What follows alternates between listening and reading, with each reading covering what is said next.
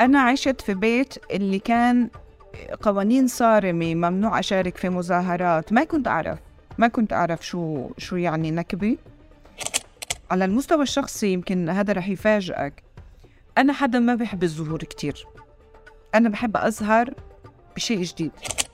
شو هي المشكلة كمان تخربطت الأمور اليوم يا أحمد. أنا بالنسبة لي العاجل اليوم هو الاستثناء.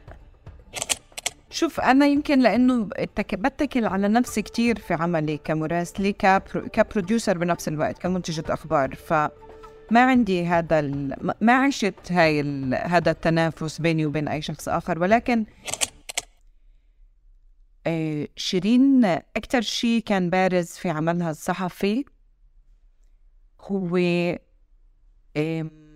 كم هائل من المهنية اللي كانت تتعامل فيها مع الحدث. أنا نجوان سمري مراسلة الجزيرة في فلسطين آه، شاركت ببرنامج تقارب مع الزميل والصديق أحمد البقاوي آه، بحب إنكم تشوفوا البرنامج الحلقة. آه، حاولت أحكي فيها بشكل جدا قريب وصريح بعدة أمور. انبسطت كتير. آه، كنت آه، متخوفة من مدة البرنامج إنه وقت طويل ولكن ما شعرت كتير بالوقت. بتمنى أنتم كمان ما تملوا وما تشعروا إنه كتير طويل. حكينا في عدة نقاط وعدة أمور بتتعلق بالمستوى الشخصي وبالمستوى المهني. بتمنى إنه تشاهدونا. شكراً.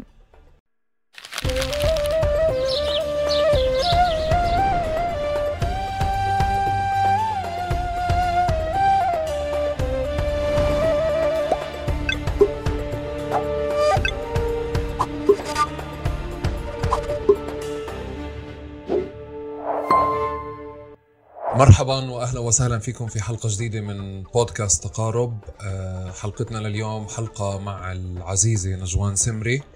آه، قبل ما أبلش آه، نبلش في الحلقة بحب أذكر وأنوه لأهمية ودعمكم لتقارب من خلال الاشتراك بالقنوات مشاركة المحتوى اللي موجود والاشتراك بالقنوات اللي بتسمعونا عليها أو بتشوفونا عليها هلا وأنتم قاعدين تسمعونا أو بتشاهدوا عشان رح تنسوا بعد طول اللقاء. وبحب وبسعدني جدا دائما أستقبل مقترحاتكم وأسئلتكم للضيوف وللمواضيع من خلال الروابط اللي موجوده بالوصف على واحد من الحسابات. عادة آه، بنعرف آه، آه، المراسلين كعناوين في فلسطين ودائما وما كانوا وما زالوا مساحة والقناة اللي بتوصل أصواتنا من خلالها أنا من جيل يمكن تعرف عليهم آه وكنا لما بنشوفهم في الشوارع أو في الميادين كنا إحنا اللي بنروح بنركض وراهم عشان نتصور بس إحنا فعليا مش كنا بنتصور عشان بس بدنا نطلع بالكاميرا إحنا كنا فعليا شايفين إنه في إشي كتير مهم عم بيكون وفي حدا كتير مهم عم بيكون أهالينا كانوا يخطونا ونطلع نسلم عليهم أو نحتفي البلد تطلع وتقول إنه المراسل الفلاني موجود عندنا اليوم أو عم بغطي في البلد الفلانية. اليوم رح نتعرف على آه، مسار المراسلين في فلسطين وبالأكثر مسار آه، نجوان. مرحبا يا نجوان. مرحبا أحمد. مرحبا. أهلا وسهلا فيك. أهلا فيك وشكرا على الاستضافة. أنا مبسوط كثير إنه أنت بالآخر يعني وافقتي على حوار طويل. وأنا فعليا يعني آه، أصريت إنه أضل أستمر بتقارب على الحوارات الطويلة ومبسوط جدا اليوم إنك أنت موجودة آه، وقبلتي في حوار طويل. أهلا وسهلا فيك. آه، شكرا. يعني هي بس كانت قضية الوقت أنت عارف إحنا أنا دائما في صراع مع الوقت. بحس إنه أكبر معضلة لإلي هي الوقت بالحياة. يعني دائما بكون بحاجة لوقت فبس كانت هاي المشكلة مش أكتر. بالعكس بشرفني أكون معك. أهلا وسهلا. وشيء تاني هي مش بس موضوع الوقت هي الوقت هيك اللي بنشتغل في الإعلام في وجهتين نظر دائما إنه هذول اللي بيشتغلوا في المحتوى الإنترنت اللي هو يعني آه، ما عندهم قواعد وبجننوكم. وأنتم فعليا اللي متعودين إنه تختصروا وتحكوا الأشياء بدقيقتين وثلاث دقائق. موضوع بكون يعني سنين له بتخلصيه بثلاث دقائق. أنا بعرفش أعمل زيك. ف... فاليوم إيه. بدنا نمشي شوي على طريقتي بدك تتحملين رح نمشي على طريقتك والتعميم مجحف. يعني في بعض الأحيان المحتوى اللي في الإنترنت بتخيل مثل اللي أنت بتقدمه إيه يعني هو مش مش سدى مدته طويلة. فأنا بميز بين في أشياء اللي ممكن تكون قصيرة و وفيها منفعة كبيرة وفي أشياء ممكن تكون أطول وفيها منفعة أنا ما يعني ما بحط هذا الإطار إنه هذا طويل وهذا قصير وهذا بخصوص التقارير أو المواد التلفزيونية. في ممكن تحضر فيلم وثائقي ساعة وتضلك مستمتع بكل لحظة وبدك تعرف أكتر وفي ممكن تحضر تقرير ثلاث دقايق وتمل منه من أول عشر ثواني. فأنا ما بحب هذا إني أحط شيء في إطار ولكن مرة أخرى أنا كان بس مشكلتي هي إنه نلائم هذا الوقت إنه نلاقي ساعة هيك رواق. أهلا وسهلا فيك. بالعادة في البرنامج هذا أو بالحيز والمساحة هاي إحنا ما بنعرف ضيوفنا. آه، بنترك الضيف يعرف نفسه كما يحب وليس كما آه، اعتاد تعريفه واعتاد تعريف نفسه. فتفضل المايك عندك. أنا نجوان. بهالبساطة ما بحب كتير بصراحة الإضافات صحفية وأم وهذا الترتيب مش عشوائي للأسف. أنا مهنة الصحافة ماخدي وقت كبير من حياتي فبعتقد إنها جاية على حساب كتير أمور تانية في حياتي. الصحافة هي بتشكل الجزء الأكبر في يومي. حتى في إجازاتي الصحفي تقريبا أنا بعتقد الصحفي اللي بمدمن أخبار ومدمن الحدث ما بقدر يكون في إجازة فعلية لأنه أنت كل الوقت مرتبط في في شو عم بصير بالذات إذا القضية اللي عم تغطيها هي قضيتك. وفي حالتي أنا هذا موضوع كتير مهم لإلي. ما بقدر أكون منعزلة ما بقدر أكون بعيدة عن هذا المجال. فعمليا أنا جد بعرف حالي صحفية لأنه إيه، هذا هو الموضوع اللي مسيطر على معظم حياتي.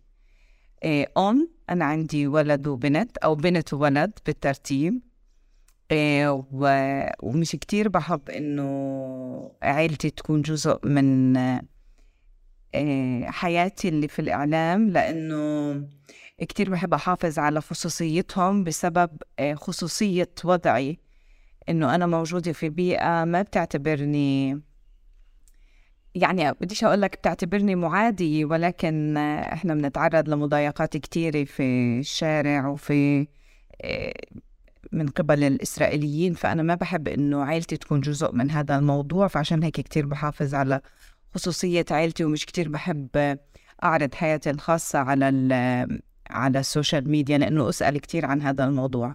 لكن أنا أم وكتير بحب بنتي وابني طبعا.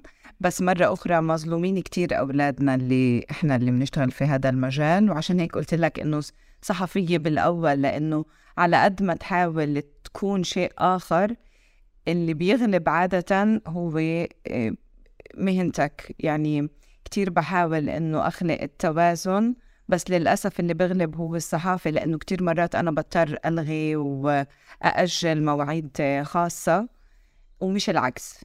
يعني لما الحدث بيصير اللي بيلغى هو الأمور الخاصة المتعلقة بالعيلة بالأصحاب مش العكس. فعشان هيك بقول لك إنه أكتر شي بحياتي اللي مسيطر هو شغلي في في الصحافة في مهنتي كمراسلة وفي الجزيرة. ولكن حتى لما بتكون في إجازة رسمية أنت كل الوقت بتضلك آه، منخرط في هذا العمل بشكل أو بآخر. أوكي. بدي أرجع كمان لورا أكثر قبل ما كنت صحفيه وقبل ما كنت أم. أنت سكان القدس اليوم بس أنت مش من القدس. صح. أنا انولدت أنا بالأصل بنت مهجر. آه، إحنا عائلة مهجرة من قرية اسمها البروي جنب عكا. آه، أهلي تهجروا بال 48 بالأحرى. المرحوم والدي خلق بال 48 في سنة النكبة يعني كان رضيع وقت النكبة. آه، القرية اسمها البروي هي قرية شاعرنا محمود درويش. تهجروا لقرية قريبة في منطقة عكا. معظم أقارب آه، والدي تهجروا للبنان وسوريا وبعدين تشتتوا في كل أنحاء العالم غالبيتهم. حتى والدي تهجر للبنان مع آه، تيتا بس رجعوا بشكل أو بآخر واستقروا في قرية اسمها جديدة في الجليل اللي هي منطقة عكا. هناك أنا خلقت هناك كانت طفولتي. ولما خلصت الثانوية العامة في جيل 18 سنة انتقلت للقدس. للجامعة عمليا. بلشت أدرس وما بلشت بالصحافة والإعلام. أنا كنت كتير أحب الصحافة والإعلام بس أهلي كانوا رافضين. آه، بلشت أدرس آه، صيدلي. آه، أمي طبعا كان بدها معلمة ووالدي كان بده أدرس صيدلي بس بلشت لفترة جدا جدا قصيرة ونقلت على الصحافة بدون موافقة أهلي. و... وبقيت في القدس. من سنة الألفين أنا عشقت هاي البلد هاي المدينة وصار بيني وبينها علاقة صعب تتفسر يعني لدرجة إنه أنا بعتبر نفسي زرت زرت مدن وبلاد تاني كتير. بس بتضل القدس هي رقم واحد. بحبها كتير رغم كل التعقيدات والمشاكل. يعني أنا جاي من منطقة في الجليل الأخضر بسموه الساحل البحر الجبال الخضار. بس بنظري القدس هي أجمل مدينة في العالم. مش عارفة إذا مرحلة وبتمر بس لهلأ ما مرت من سنة الألفين. بعشقها. وبشعر أي محل تاني لإلي هو إنه لازم أرجع على البيت. يعني لازم أرجع على القدس. يعني الرجعة بالنسبة لإلي على البيت هي الرجعة على القدس بأي مح... مكان في العالم. فمن ال 2000 وأنا مستقرة في القدس وبعتق يعني بقدر أعرف نفسي إني صرت من القدس وكتير بحب لما الناس بتفكر إنه أنا مقدسية أو أنا من القدس. أنا أنا كنت جاي أسألك أحكي لك برا فلسطين لما حدا بيسألك من وين بتحكي لهم؟ من القدس أو من من القدس. من القدس وبحكيها بكل فخر يعني بكون كتير مبسوطة لما بقول أنا من القدس. بس إمتى بتفاجئ إنه حدا بقول لي بس ما أنا من فلسطين من وين بالضبط؟ فبصير أشرح أقرب من عكا من جنب عكا من كذا كذا لا أوصل بالضبط إنه من وين أنا. بس أنا جد بعد يعني أنا عشت في القدس أكثر من ما عشت في الشمال.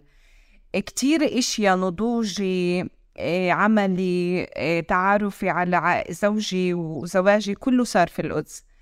إيه، هويتي الوطنية التطوري في مراحل عدة في حياتي صارت في القدس.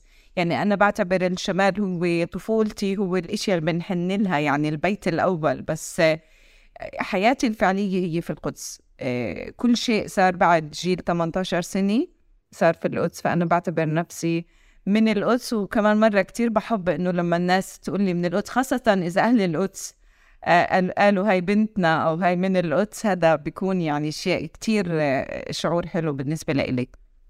طيب أنا بدي أعدل شوي وأوقف وأساند آه، يعني أهلك في الجديدة. وأسألك تحكي لنا شوي لأنه يعني أنا ما بعرف حدا غيرك. فبنفع تحكي لي شوي أو تحكي لي شوي تحطيني في صورة شو الجديدة ليه ممكن نحب الجديدة؟ أو لشو بتحني فيها كمان؟ الجديدة بالنسبة لي هي العائلة.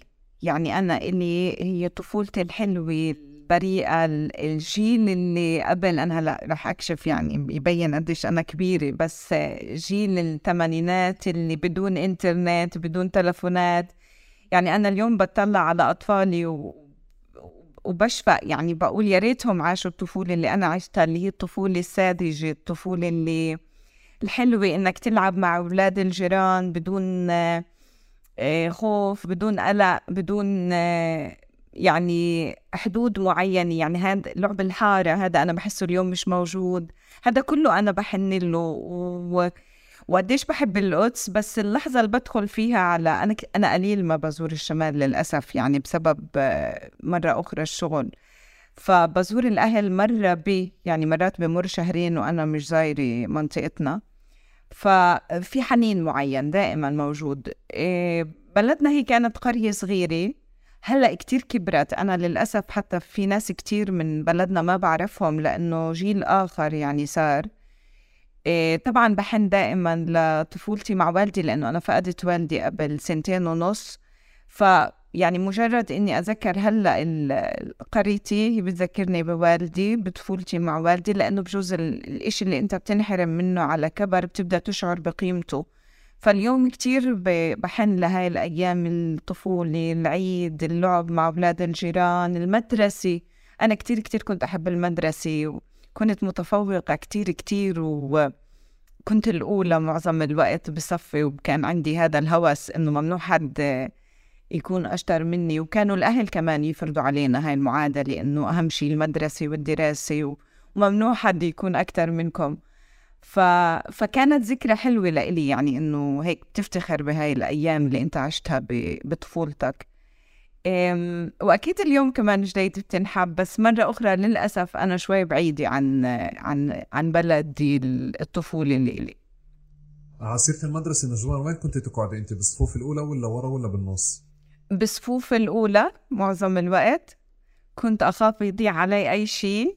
كنت جدا مجتهدة آه كنت كتير آه آه كان إلي دوري يعني في الصف دائما إنه الأستاذ أو المعلمة يتكلوا علي بعرافة الصف وبمسؤوليات تلقى على ظهري وأساعد أولاد وبنات صفي بالدروس. آه وكنت هيك إنه يعني إشي قائدي بالصف. كانت شخصيتي جدا هيك أقوى. يمكن من هلأ كنت كتير قوية بالمدرسة بالمعنى إنه الشاطرة الأولى اللي مثلا بالثانوية بتذكر كان فجأة دمجونا مع صفوف ومدارس جديدة فاجى الشاب الصغير اللي كان ينافسني على المركز الأول. وما كنت كتير أحبه بس كنت دائما يضل عندي هذا الهاجس والخوف لأنه أنا كل الوقت كنت مرتاحة في هذا الموضوع إنه أنا الأولى والفرق بيني وبين الثاني أحافظ عليه برضه يعني إنه ما يقربوا لي. ففجأة بيجي ناس ثانيين من مدارس ثانية اللي لا قريبة عليك. ف فكنت بهذا المحل. كنت جدا وكنت جدا أحترم القوانين في المدرسة اللباس الهدوء يعني خلص كنت بنت المدرسة يعني. فكنت تطلع كنت تطلع على اللي قاعدين ورا و... و... و... ونفسك تروح تشاغبي معهم شوي؟ أو لا. كنت تكرهيهم؟ ما كنت أكرههم بس كنت إنه يعني أطلع لهم بعين إنه هلأ بكرة بتشوفوا الامتحانات شو رح يصير فيكم. يعني بس يعني يعني ما كنت أحب كثير الطلاب اللي يكونوا مش كثير شاطرين أو يزعجوا. كنت أتضايق من الضجة. أنا لهلأ بتضايق من الضجة. يعني أي محل بتشوفني قاعدة فيه محل عام إذا بكون حتى بدي أعطي مداخلة على الهواء أو بكون عم بكتب خبر وناس بتعمل ضجة حوالي كتير حساسة لهذا الموضوع فبعبر عن امتعاضي فورا. فكنت أعبر عن امتعاضي كأني مسؤولة يعني عن الموضوع. يمكن طيب. عشان هيك ما كانوا كتير يحبوني برضه لا ما هو أنت لما بتحكي لي عن طبيعة الشخصية هاي اللي, اللي قاعدة قدام واللي دائما قاعدة قدام ومبسوطة إنها قاعدة قدام والاتيتيود تبعها هيك يعني أو السلوك تبعها هيك وحاطينك عريفة صف يعني بديش أحكي إنه كنت تفسدي كمان على المشاغبين بس لهون بنكتفي خلص قلت لك ما كانوا كتير يحبوني هدول الفئة ف ما كنت أفسد بس كانت جزء من وظيفتي أكتب من مشاغب يعني ف كان يهمني أسمع كتير. نجوان كيف بتحبيش يتم تعريفك اليوم؟ شو الأوصاف والتعريفات اللي آه، بتسمعيها أو آه، تطلق عليك وما بتفضليها. هو تعريف واحد بعتقد اللي كتير مزعج لإلي وكتير بضايقني وفي مرحلة معينة بحياتي بذكر في آه، وقت آه، السنة اللي بلشت فيها تطبيع موجة التطبيع مع إسرائيل كان في حملة في تويتر اللي حاولوا يعرفوني كإسرائيلية. نحن 48 أنا من الفلسطينيين في ال 48 يعني الأصل اللي بقينا في بلادنا آه، وللأسف في جهل كبير في بعض الأماكن في بعض الدول العربية. مش جهل لا سمح الله بالمعنى السلبي ولكن جهل بخصوصيتنا عدم معرفة يعني. آه، فأنا أكره هذا التعريف كتير. كانت في محاولات لتشويه أسمي. وفلسطينيتي آه، بهذا الموضوع. بس من جهة تانية برضو في ناس كتير واعية وعارفة إنه إحنا الاحتلال جزأنا لكتير أقسام من 48 الضفة غزة القدس كل حدا فينا عنده بطاقات مختلفة. بس أنا دائما بقول الهوية هي اللي في القلب. وطبعا نحن يعني ولا مرة إسرائيل أوجدت حدا عربي. ولا مرة خلفت حدا عربي بالعكس إسرائيل دائما بتحارب العربي. فما في شيء اسمه عربي إسرائيلي. في شيء اسمه فلسطيني نقطة.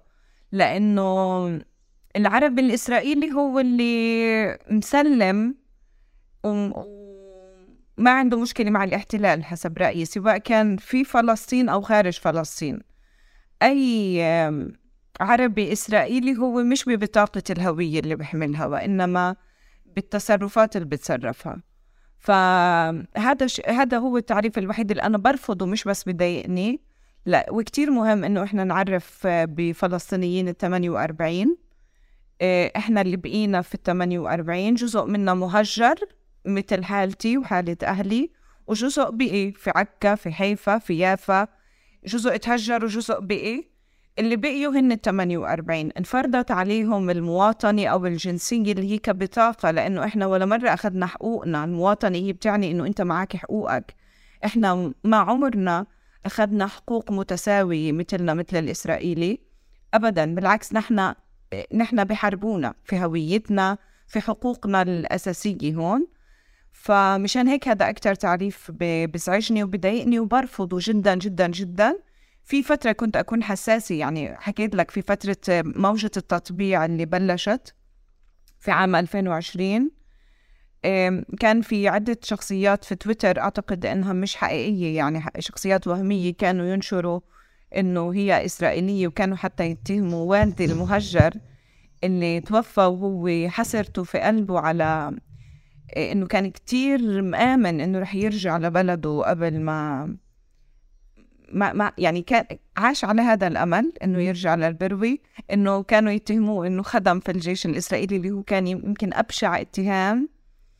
إيه بعدين صرت أتعامل مع الموضوع إنه في ناس بتقصد الأذى هذا فخلص بطلت كتير أتأثر بس بعدني هذا التعريف بالذات بحب كتير أجاوب على هذا السؤال لإنه كتير ناس بتبعت تسألني. إحنا فلسطينيين حتى إنه يعني بحس إنه عيب نحكيها لإنه هاي إشي جدا بديهي. والمفروض يكون معروف ومش مفروض إنه نسأل عنه. لكن كتير مرات لما أسافر على بلاد عربية أسأل هذا السؤال أو بتجيني أسئلة من برا عن خصوصيتنا. إذا مثلا بتم دعوتي لمؤتمرات لبلدان عربية اللي ما بقدر أزورها بصير هذا الموضوع يعني للجدل بصير موضوع قيد النقاش إنه ليش ومش ليش والموضوع كتير بزعجني فهذا هو التعريف الوحيد اللي برفضه. نجوان دائما أنا بسأل كل ضيف فعليا على على كيف تشكلت الهوية عنده أو شو الحدث بحياته اللي عمل منه فلسطيني. آه، بس دائما بالنسبة لي بتكون كثير الأبناء والشباب وصبايا ال 48 لما بجاوبوا على السؤال دائما في إجاباتهم ملفتة لأنه آه، كونك إنك تكون فلسطيني في ال 48 بتطلب منك جهد كثير يعني مش مثل اللي أبناء الضفة أو أبناء غزة أو أبناء القدس بمعنى إنه محاطين بكتير تفاصيل اللي بتخلق منك فلسطيني. آه، آه، الأبناء ال 48 دائما موجودين بنظام اللي بيعملهم إسرائيليين أكثر أنتم عم يعني على مستوى الهوية في مقاومة دائما وفي قرار باتجاه إنه الواحد يكون فلسطيني. فدائما آه، بحب أسمع القصة هاي واليوم بدي أجرب أسمع قصتك. شو الحدث أو شو شو التسييس أو شو القصة اللي خلتك أكثر تميزي؟ شو هي إسرائيل طبيعة إسرائيل؟ أو تميزي إنك أنت فلسطينية أكثر انتقالي للقدس مبدئيا. إيه، أنا طفولتي اللي عشتها في الشمال أنا مرة كتبت مقال اسمه ميلاد أبي الجديد. بحكي عن طفولتي إنه أنا ما كنت أعرف مع إني بنت مهجر اللي عاش النكبة بكل تفاصيلها وكانت جدا قاسية على والدي وعلى أهله. يعني اللي بيعرف التفاصيل اللي عاشوها أهلي في النكبة إيه، يعني لكل حدا أنا أنا بعتبر النكبة هي مأساة غير إنها مأساة جماعية ولكن لو نسمع قصة كل شخص بتحس حجم المأساة. يعني أنا تخيل إنه وأنا كبيرة يعني قبل شي عشر سنين تعرفت على عمامي اللي هني أولاد إخوال أبوي بالإنترنت ورحت قابلتهم لأول مرة في عمان. والمأساة إنه أنت ما عندك خلفية تستند عليها في علاقتك معهم. يعني غير إنه يعني طب هذا عمي طب هذا طب يعني هو زي أي حدا هلأ لأول وهلة زي أي شخص هلأ بتقابله في الشارع. فأنا وقتها كتير فكرت شو يعني نكبة وقتها إنه هي مش بس إنه الناس قطعت أواصر علاقات آه، أحزان أفراح أنت ما شاركت فيها هم من ما شاركوا فيها. يعني في شيء قطع في حياتك في حياتهم إيه، صعب تستعيده الوقت انسرق منك في هاي الحالة.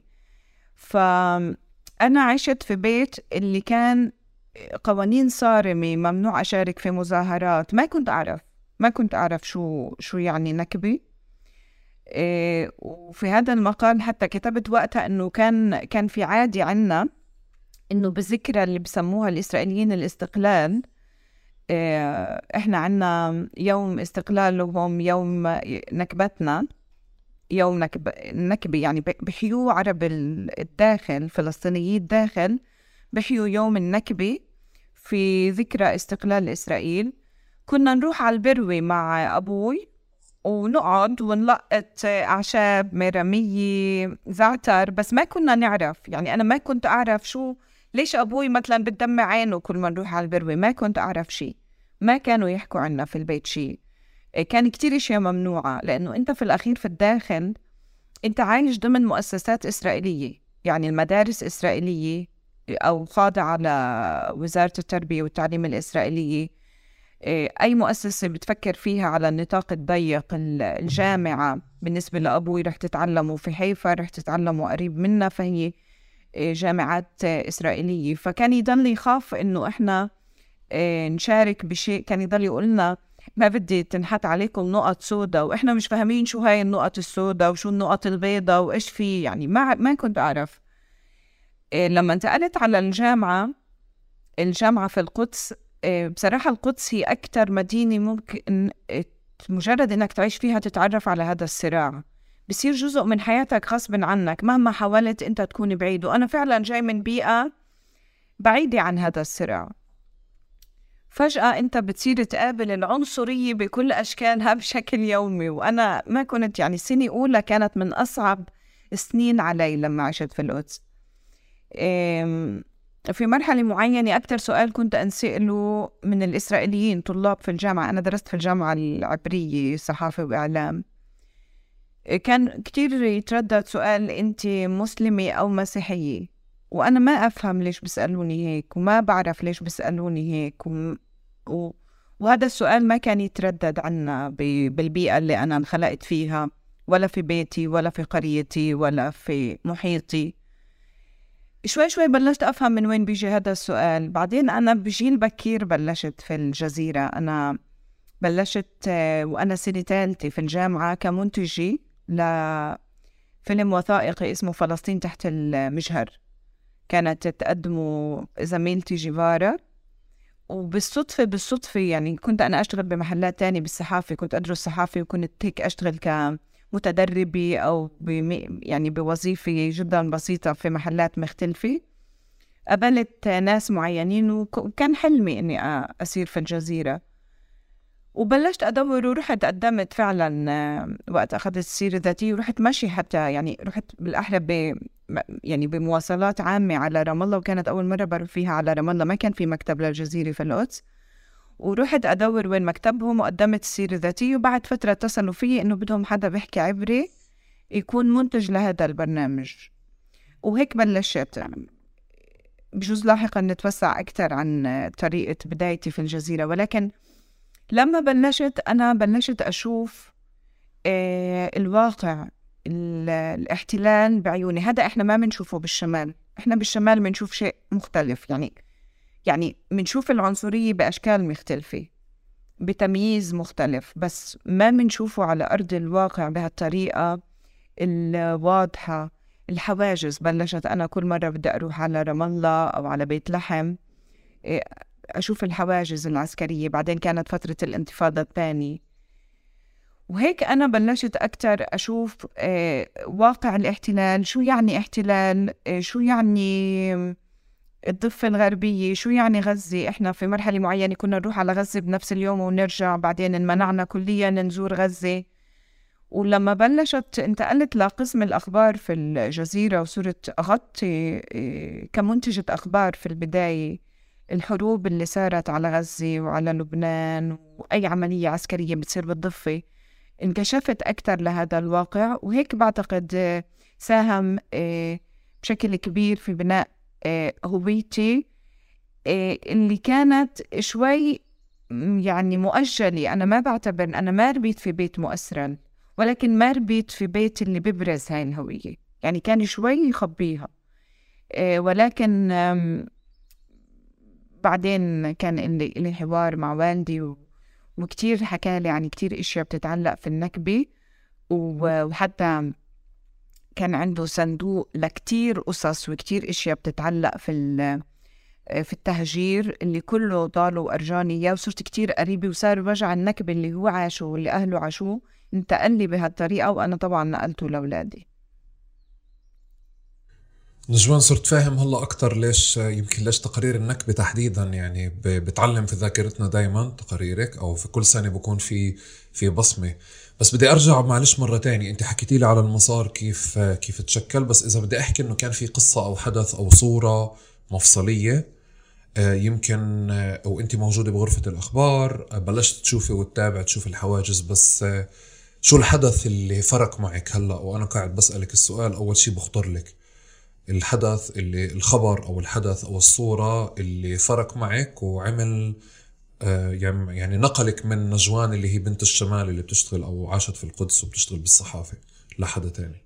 أكتر شيء يمكن كان يخليني أبلش أستوعب الفروقات اللي موجودة بين هويتي وهويتك مثلا إنه كتير ناس كانوا أي مرة بنكون نغطي فيها أي حدث أي حدث بداخل الخط الأخضر أو بالقدس كانوا دايما يبعتوا لي نيالك. وأنا ما أفهم. طلعت نيالك هاي إنه هن نفسن يعني بغض النظر عن قديش التغطية صعبة سواء نكون على الحدود والصواريخ فوقنا على بحرب حروب غزة المتكررة إنه أنت قادرة توقفي بهذا المحل. فهذا الشيء كان كتير يأثر فيي إنه إيه إنه كم حدا فلسطيني ببعد عني ربع ساعة ثلث ساعة نص ساعة ساعة. مش قادر يوقف بهذا المحل. مش قادر يجي على القدس. مش قادر يجي على إيه على عكا على حيفا على يافا على إيه. هذا كان إشي كتير كتير يأثر فيي. بأي تغطية كنا نغطيها كتير رسائل توصلني يعني أنا أكون أحكي عن مأساة معينة عن شيء إيه محزن. وإلا ما توصلني رسائل نيالك يا ريتني محلك. فأنا طب شو في فبعدين هيك بتصير أنت تحس إنه هاي هي يعني يعني أجيال كاملة فلسطينيين وأنا مش عم بحكي عن اللي في الشتات مش عم بحكي عن اللاجئين اللي في الشتات عم بحكي عن ناس اللي أنا ممكن يكونوا بعاد عني في بيت لحم ربع ساعة. وتخيل أنت ممكن يكون عمرهم 40 سنة ومش قادرين يجوا على القدس نفسهم يزوروا القدس. فأنت بتبدأ تفهم شو يعني آه، الحاجز الأول يعني مش الحاجز العسكري اللي على الأرض. هذا هذا مأساة أخرى ولكن الحاجز هو ال 48 والحاجز الثاني سبعة وستين والحاجز الثالث والرابع والخامس هو كل يوم بصير معنا. الظلم القهر هدم الذات وهدم البيوت والتنكيل بشعبنا اليومي. يعني كل قصة كانت تترك بداخلي أثر معين تعزز بداخلي رغبتي بإنهاء هذا الظلم اللي هو من خلال إنهاء هذا الاحتلال. فهيك شوي شوي يعني ما كان في شيء واحد اللي خلى نجوان تنتقل من هاي البنت اللي عايشة في الجليل متصالحة مع البيئة اللي هي موجودة فيها. لنجوان بنت القدس اللي جدا جدا جدا تبغض الاحتلال. يعني ما كان في شيء مفصلي واحد. كان في عدة أمور تراكمت مشاهد كتير قصص كتير غطيتها. بس قصة نكبة أبوي وقصة القصص الرسائل اللي كانت توصلني من الناس على إشياء اللي بالنسبة للعالم الخارجي هي جدا بديهية كانت كتير تترك أثر فيي. جدا. أوكي. آه نجوان بابناء ال 48 بالعادة يعني بتأكيدهم على الهوية بكون أحيانا نشعر مبالغ فيه. آه، بس اللي ما بيعرفهم يعني اللي ما بتواصل معهم أو ما بيعرفهم بكونش عارف يمكن الإشكالية اللي أنت نوهتي لها بفكرة إنه دائما هو شاعر باليوم يوم إنه بده يثبت يمكن يعني بده يثبت هويته. ولهيك يمكن أكثر اللي أنت الجانب اللي أنت قلتيه على قضية إنه لما كنت بشوف إنه في حدا حاكي إسرائيلي أو إسرائيلية. وهو مستند لأنه يعني على زي ما بتنقال جسمك لبيس إنه معك جواز إسرائيلي فإذا حكى عنك إسرائيلية فأنت فعليا إسرائيلية يعني بهذا الإشي. بس في في بتحس إنه في مرحلة ما تجاوزتي فيها آه، أو أو يعني وجودك في القدس أو وجودك وتعاطيك مع مناطق أخرى. خلاك تتجاوزي هذه النقطة اللي هي فكرة التأكيد على فلسطينيتك آه، طوال الوقت.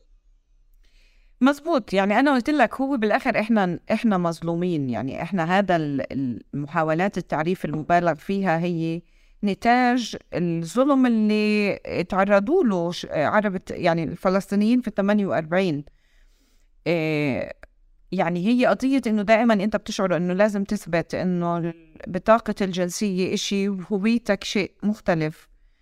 إيه يعني إحنا هاي الجنسية فرضت علينا. ومرات للأسف اسمحي لي نجوى معلش تقاطعك بس بنفع أنا أنا حدا بحب التفاصيل. بنفع أه. تعطيني قصص؟ يعني لما لما بجرب بسألك عن عن عن عن قصة اللي فرقت معك. أنا بعرف إنه في تراكم يعني دائما مسارات وتراكم بس أنا حطيني بجو القصة أو الحدث أو الصورة. كثير قصص أحمد. أنا أكثر من مرة كنت أندعي على مؤتمرات خارج فلسطين اللي هي ما بتت يعني ما في علاقات ما ما بتتقبل الجواز الإسرائيلي. في كتير بلاد أنا بحب أزورها وبحب أكون فيها. من جهة أنا جدا بحترم إنه هني ما بتعاملوا مع الجواز الإسرائيلي بس بضل يضايقني إنه لازم يكون في بديل لأنه أنا بالأخير فلسطينية. أنا بتذكر مرة اندعيت على قطر من جهة فلسطينية وكان معي يعني الدعوة مكتوب إنه السفارة الفلسطينية الفيزا على الجواز الإسرائيلي والعمل في الجزيرة. فلما وصلت المطار وقف الموظف الاستقبال قال لي شو هاد؟ مين انت؟ يعني شو في؟ آه وبدك تشرح. وهذا مرات كان لإلي يمكن بتعامل مع الموضوع بحساسية زيادة لأنه بتشعر إنه أنت كل الوقت بدك تشرح. آه، حتى في أي مكان يعني أنا بكون فيه حتى في دول أوروبية في دول كذا إذا أنا بعرض الجواز بقول لهم سوري but it's only my passport يعني بدون ما حد يسألني يعني حتى اللي حوالي بصيروا يقولوا لي ما حد سألك. يعني ليش بقول لهم لا لا مهم لإلي أحكي. ما بعرف ليه. يعني بأي محل بتواجد فيه it's only my passport بس أنا فلسطينية راسا بحكيها حتى لو ما حدا سألني. والسياق ما بيستلزم إنك أنت تعرف نفسك في هذا آه، في هالطريقة. دائما مهم لإلي إنه أشرف وأوضح. مرة أخرى العالم آه، جزء منه بتفهم وفاهم خصوصية ال 48 ولكن للأسف بعد كل اللي عشناه لسه في ناس ما بتميز. مشان هيك يمكن إحنا بنضطر دائما نشرح أكثر جوزت هذا الموضوع في مرحلة معينة آه، جوزته طبعا بس آه، ما بعرف يعني إلا ما الأصل هيك مرات ترجع لأصل المشكلة. يعني تضطر إنه تتعامل مع هيك آه، قضية إنه لا أنا فلسطينية مع إني بشعر إنه الإشي كتير بديهي ومؤذي إنك أنت تعرف نفسك بهالطريقة إنه أنا جواز شكل وأنا فلسطينية وأنا كذا. بس يعني هذا هو الواقع. هذا هو واقعنا وأنا بتخيل واقعنا جدا مركب. يعني حتى بالقدس أنت بتلاقي ناس معهم بطاقة هوية إسرائيلية. جواز أردني مع رقم وطني. جواز أردني مش مع رقم وطني. لاسي باسي غزة شيء آه، ضفة شيء إحنا شيء. فهذا بسبب واقعنا. يعني ما في حدا مذنب بهذا الوضع إلا الاحتلال طبعا. ما ما في آه. ذنب بس هي متلازمة ال 48 نجوان. يعني خلص يبدو إنه أنتم إحنا يعني بعد تغيير كتير أشياء. يمكن هذا الجواز السفر لازم تتخلصوا منه أو يصير في يعني يصير في صيغة ما لبديل أعطينا الوصفة أحمد. عشان عشان لا ما في وصفة ما في وصفة. هذا يعني بعد نحرر فلسطين. بدنا نحرر فلسطين. لأنه خلص هاي المتلازمة ما في ما في منها مناص طول ما أنت حامل الجواز هذا طول ما أنت شاعري انه طول الوقت بدك تأكدي وتشرحي حالك. طيب نجوان آه، أنا بشوف إنه بالعادة إحنا كنا نعرف المراسلين وبنشوفهم هم النجوم آه، بس دائما البروديوسرز أو الصحفيين اللي ما وراء الكواليس دائما بكونوا كمان عم بيعملوا دور جدا مهم. حالة المراسلين يمكن هي الحالة اللي بتجمع ما بين إنه الحدا اللي بيطلع على الشاشة فبكون فبكون في المقدمة والناس بتعرفه وبنفس الوقت بيعمل في عمله الصحفي. بدي أجرب أسألك من زمان هذا يمكن تعريفات اليوم. زمان آه، آه، كان بالضرورة المراسل لازم يكون صحفي المذيع لازم يكون صحفي البروديوسر لازم يكون صحفي. آه، لأنه اليوم عم نشوف أشكال أخرى جديدة هلأ بنناقشها بس بدي أجرب أعرف لما دخلت المساحة والحيز في مكتب الجزيره وتدرجتي كيف كيف كان الواقع في حين الصحفي في فلسطين يمكن بالأخص؟ شوف أنا بلشت كتير صغيرة بالجزيرة كنت أعتبر نفسي أول يوم بطلع على نفسي إنه آه، كنت جد طفلة. يعني وجد هاي كانت فرصة كتير كبيرة لإلي وبكل مرة أنا بشكر الجزيرة لأنه ما كانوا عم بطلبوا مني خبرة كبيرة. يعني اليوم أنا بعتقد أنه أكبر مدرسة لإلي بالصحافة كانت الجزيرة صح؟ أنا درست صحافة وإعلام ولكن دراسة هذا الموضوع بالذات أكثر تميل إلى النظريات من التطبيق في الجامعات. فالجزيرة احتوتني آه، وأنا آه، بجيل جدا صغير بلشت كمنتجة آه، منتجة برنامج وثائقي. يعني كان كل احتياجي إني أعمل research بس كانت الأمور كتير أصعب من اليوم يعني ما كانت الإمكانيات المتاحة حاليا في إنك تعمل أبحاث و... وتوصل للأشخاص متاحة لا كان في فيسبوك ولا كان في تويتر ولا كان في شيء ما كان في social media إيه، كان مجهود كتير أكبر إنك توصل للناس. يعني كنت أنا إيه، ضمن وظيفتي إني أطلع معلومات عن المنطقة اللي بدنا نعمل عنها الفيلم الوثائقي وأوصل لناس معينين اللي يحكوا في الموضوع. فكان في جهد أكبر إني أعمل بس هيك كانت بداياتي تقتصر على هذا الجانب. إيه مثلا نروح نعمل عن الجولان عن غزة عن النقب. كل مرة نروح على منطقة معينة ونعمل برنامج فلسطين تحت المجهر عن مناطق معينة بفلسطين احتياجاتها خصوصيتها آه، معاناتها مع الاحتلال كل منطقة وخصوصيتها مرة أخرى. نجوان نحكي إيه على أي سنين؟ معلش مضطر عشان بدي 2003 بس. أنا بلشت 2003. في الجزيرة ب 2003 كنت لسه في الجامعة. كمنتجة أخبار بوظيفة جزئية وشوي شوي إيه يعني صرت بعد بعد سنة تقريبا 2004 إيه، بلش بلشت أنتقل للأخبار بشكل تدريجي. يعني ما كان في قرار ولا نجوان خلص بدها تنتقل للأخبار بالمناسبة. كان في إنه وقفنا تصوير فلسطين تحت المجهر وأستاذ وليد العمري بلش بده بدهم يفتحوا مكتب لهم في القدس. وأنا إيه، طبعا لغتي العبرية هي تعتبر بمثابة لغة أولى كمان. فكنت جدا يعني عندي access عندي طريقة وصول للمؤسسات وال والأشخاص آه، في داخل الخط الأخضر للإسرائيليين يعني. وفتحوا مكتب في القدس وأنا كنت منتجة أخبار آه، لشؤون القدس والداخل الفلسطيني والإسرائيليات الأخبار الإسرائيلية. واشتغلت في هذا المجال فترة طويلة طويلة عشان هيك أنا جدا بعتقد إنه الصحفي ال producer المراسل ال producer بتكون عنده دائما نظرة مختلفة ربما للتقارير لأنه أنا هاي الفترة هي الفترة اللي اكتسبت فيها خبرتي في العمل الصحفي بشكل صحيح. يعني أنا جدا ممتنة وجدا فخورة بكل مرحلة أنا مرقتها في هذا العمل. أول شيء أعطتني شعور أنه أنا كل مرة كأني بنتقل لمكان جديد في العمل. يعني هذا يمكن اللي خلاني ما أمل. أنا كتير بحب الصحافة وزي ما قلت لك أنا هربت لهذا المجال لأنه أهلي كانوا رافضينه بشكل قاطع. بس كنت كتير بحب الصحافة. إيه فهذا التدرج إنه أنا انتقلت من عدة آه، مجالات بنفس إطار العمل خلاني أشعر كل الوقت إنه أنا عم بتجدد وبجدد يعني أنا كنت كل الوقت أحاول أطور نفسي.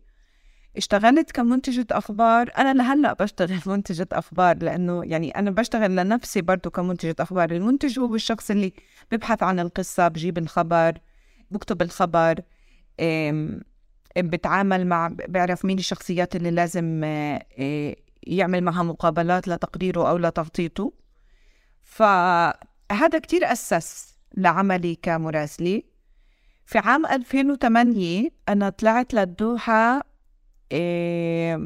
أخذت كورس اللي هو تدريب في معهد الجزيرة للتدريب المراسل. بقيت هناك أكثر من 40 يوم تقريبا. ورجعت خلص حابة أبلش أعمل تقارير وكنت أعمل تقارير بشكل كتير كتير قليل أكثر في المجال الاقتصادي. بس وقتها أنا بتذكر وأنا في الدوحة كان في شخص قابلته بقسم الاقتصاد أو بقسم الاقتصاد في الجزيرة قال لي قلت له بس أنا قالوا لي بدايتك رح تكون في الاقتصاد قلت لهم أنا ما بفهم كتير بالاقتصاد وما بحب الأرقام وأنا حدا جدا بكره الأرقام بالمناسبة التعاطي مع الأرقام مزعج لإلي سواء كان إنك تعد أشخاص أو تعد مبالغ أو تعد أي شيء. فقال لي ومين قال لك إنه الاقتصاد أرقام؟ أبدا. قلت له ولا. قال لي الاقتصاد هو أكثر قصة إنسانية. لما إحنا بنحكي عن أزمة مالية أنت بدك تحكي كيف بتنعكس على عائلة معينة كيف بتأثر على عائلة معينة. إذا بدنا نحكي عن تراجع في قيمة كذا بدك تلاقي كيف أثرت على الناس على الشخص. وهون أنا فعلا هذا يعني أنا بتذكر اشتغلت في بداية التقارير الأولانية اللي كنت أعملها في مجال الاقتصاد كنت أروح مثلا بدي أعمل عن الفقر داخل الخط الأخضر أدور على شريحة ناس معينة كيف بأثر عليها شو يعني البطالة في الداخل أدور على معطيات قريبة للناس. لأنه هلأ أقعد ساعة أحكي لل... لشخص قدامك في هالقد فقر إيه وفي نسبة الدولار تراجع هالقد بس تعال قول له هذا الشخص مش قادر يطعم أولاده شهر إيه شيء معين. يمكن ترسخ بذهنه أكتر بكتير. وهذا اللي كنت ألتجئ له حتى في بداية التقارير البسيطة جدا اللي كانت لإلي تعليمية أو تدريب لإلي.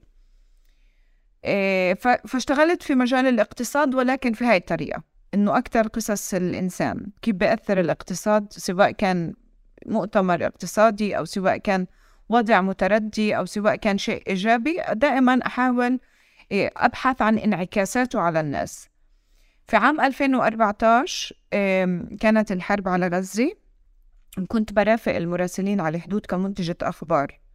تحديدا جوارة وشيرين لأنه إيه، قضية العبري يعني شيرين وجبارة هن من القدس فبتحدثوا لغات أخرى. فكنت معهم منتجة أخبار وبعد ألف... تماما بعد انتهاء الحرب تم تعييني كمراسلة إخبارية. إيه، إنه انتقلت للأخبار كمراسلة مش كمنتجة أخبار. فهذا التدرج اللي عشته في الجزيرة. وأنا كل يوم بحس حالي بتدرج بالمناسبة. يعني أنا صح صار لي تقريبا أكثر من 20 سنة أو 20 سنة في الجزيرة. يمكن الناس بتنصدم لما بتسمع لأنه في ناس كتير بفكروا إنه أنا كتير كتير جديدة في الجزيرة. هذا التدرج أنا بشعر فيه لليوم. يعني أنا في تقارير لإلي عملتها قبل بسنة بطلع عليها وبغمض عيوني وبقول يي كيف عملت هيك؟ لازم أحسن لازم أتقدم لازم أعمل شيء أفضل. يعني كل الوقت بقارن حالي بحالي كيف كنت امبارح وكيف لازم أصير.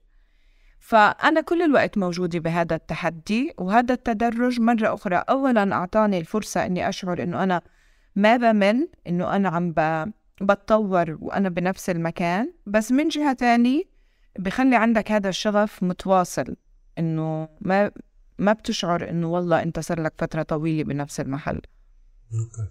نجوان المسار اللي أنت حكيتيه يعني هو تقنيا آه مسار تدرج لمراسل بس مسار التدرج للمراسل في فلسطين آه، يعني نفس اللي أنت قلتي لما نحكي على مكتب فلسطين اللي هو مزدحم بالأحداث بظن بخلي الواحد يكتسب يعني آه، أضعاف الخبرة اللي ممكن ياخذها بمكاتب أخرى.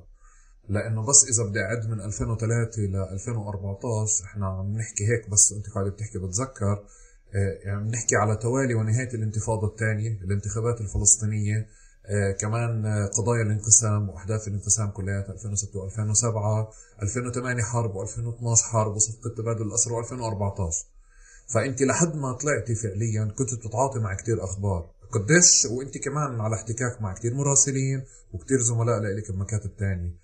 آه، آه، قديش فعلا خصوصية مكتب فلسطين أو المكاتب الإخبارية وغرف الأخبار بفلسطين؟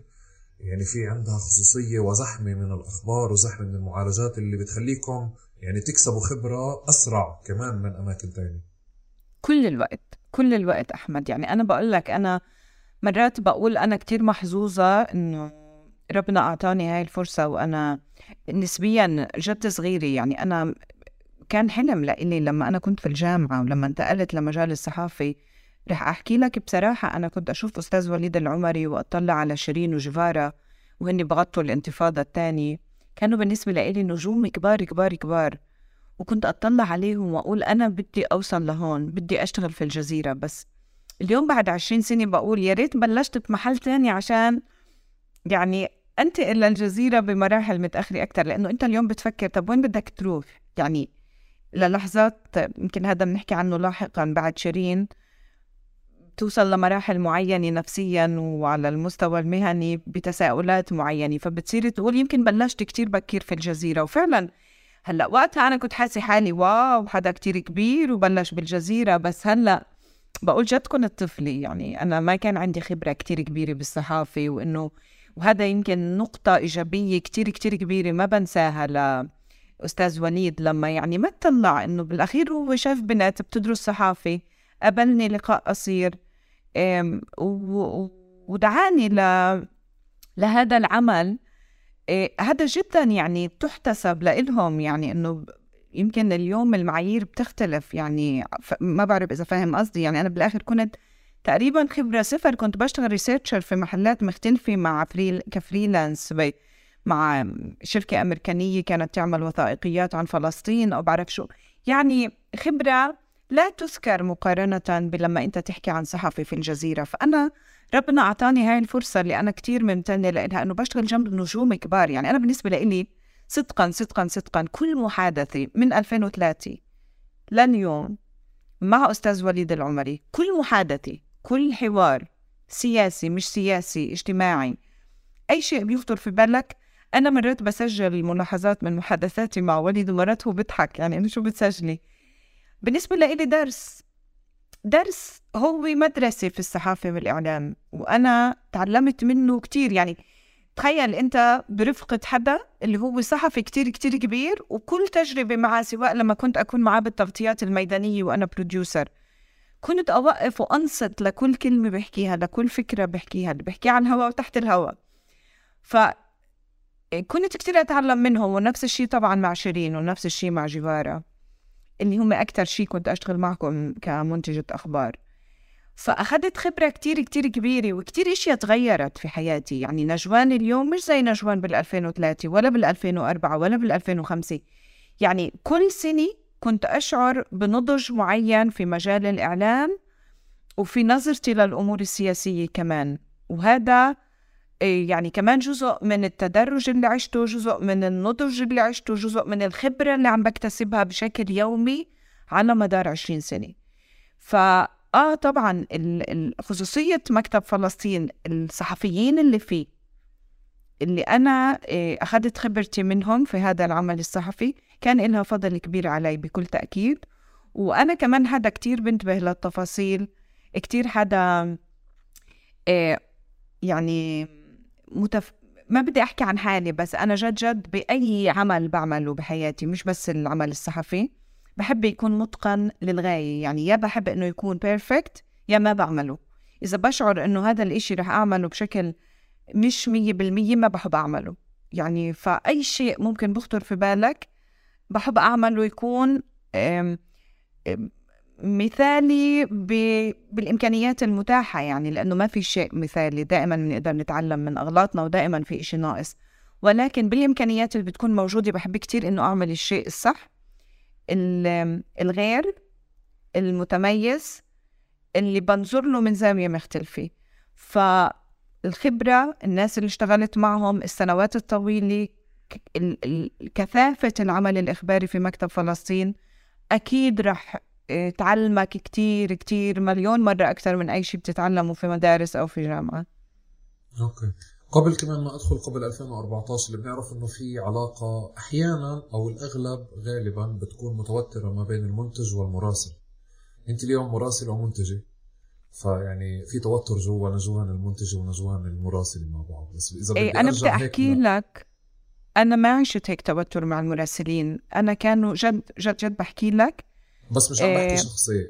مش شخصي عم بحكي شخصي. هلأ. بس بس في شيء بتعلق ب دائما المنتجين آه، يعني لأنهم في الكواليس والمراسلين لأنهم في المقدمة. يعني دائما في حالة من علاقة آه، غير مستقرة خليني أحكي. ممكن تكون ودودة على مستوى شخصي بس على مستوى مهني. فيها أحيانا بيطغى عليها يمكن طابع منافسة طابع توتر وجهات نظر باحقيه الخبر بكذا. يمكن التدرج تبعك عفاكي من من إنك تتواصلي معها بس عم بجرب أحكي بغرف الأخبار عشان بس يعني أفهم أكثر أو يوصلني أكثر آه، العلاقة هذه اللي بين المنتجين والمراسلين في المكاتب.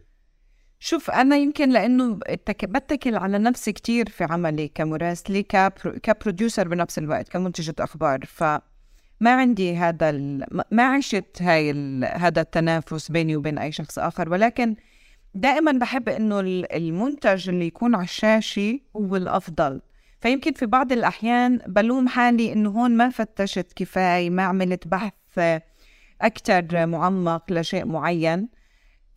بس أنا بدي أحكي لك شيء. أنا مثلا ممكن أسأل حد ك عن معلومة معينة وأفحصها بذاتي بنفس الوقت. يعني أنا يعني يمكن هذا هو الصراع الوحيد اللي موجود بيني وبين أي شخص آخر ممكن يكون منتج. يعني أنا بتأمل إنه أتعاون مع منتج أخبار غيري بس أنا مش إنه ما عندي ثقة في غيري يمكن لأنه تعودت لأنه الطريقة اللي اشتغلت فيها لسنوات طويلة فرضت علي إنه أنا أتحقق من المعلومة وأنا أنشرها وأنا أكتبها وأنا أتأكد منها مية بالمية. يعني ممكن هلأ أسألك أحمد صحيح صاير عندكم هيك هيك بطول أه تقول لي آه بس أروح أتصل بكمان حدا بقلب الحدث بطول كرم واخذ منه المعلومة. يعني آه يعني بيجي حدا ممكن في المكتب يقول لي في إطلاق نار ب حوارة أتصل على حدا من حوارة. يعني أنا ما. ما بمشي معي إنه حدا يعطيني المعلومة مع إني أنا كنت أعطي المراسلين. يعني أنا ما يمكن كمان مرة هي بسبب خصوصية عملي اللي استمرت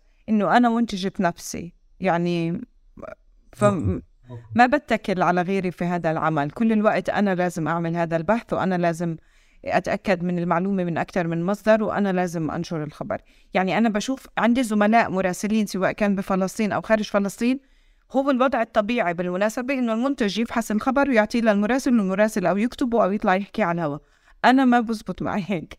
يعني لسه الأساس اللي هي اللي هو بروديوسر منتجي هو اللي بيطغى على عملي كمراسلة أيضا بنفس الموقع. وبفلسطين في في يعني بحس مؤخرا بلشت أسمع عن عن مراسل فجأة صار مراسل واللي هو لأنه في صور نمطية ممكن يعني خليني أحكي بفلسطين ما بنفع يكون المراسل مجرد حدا آه، آه، بتكل على منتجين. يعني لازم كمان يكون آه، صحفي وكمان لازم يكون عنده خلفية خلفية أو خبرة بإنتاج الأخبار ومعالجتها.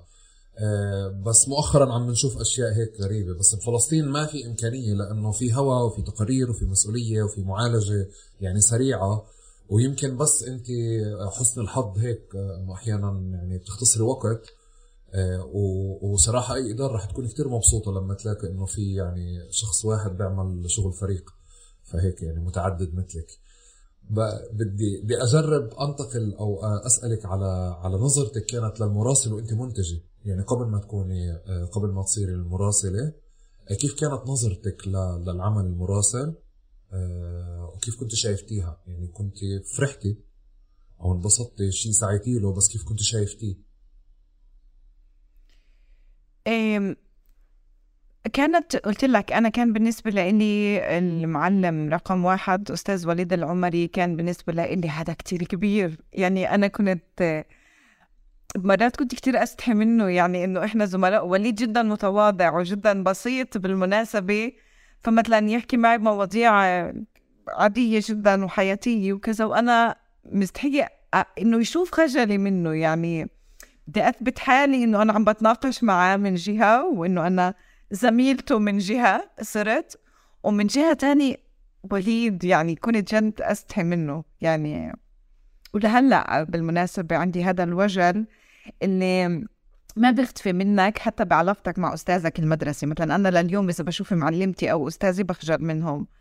فنفس الشيء وليد. جيفارا وشيرين نشأت بيننا من البداية صداقة.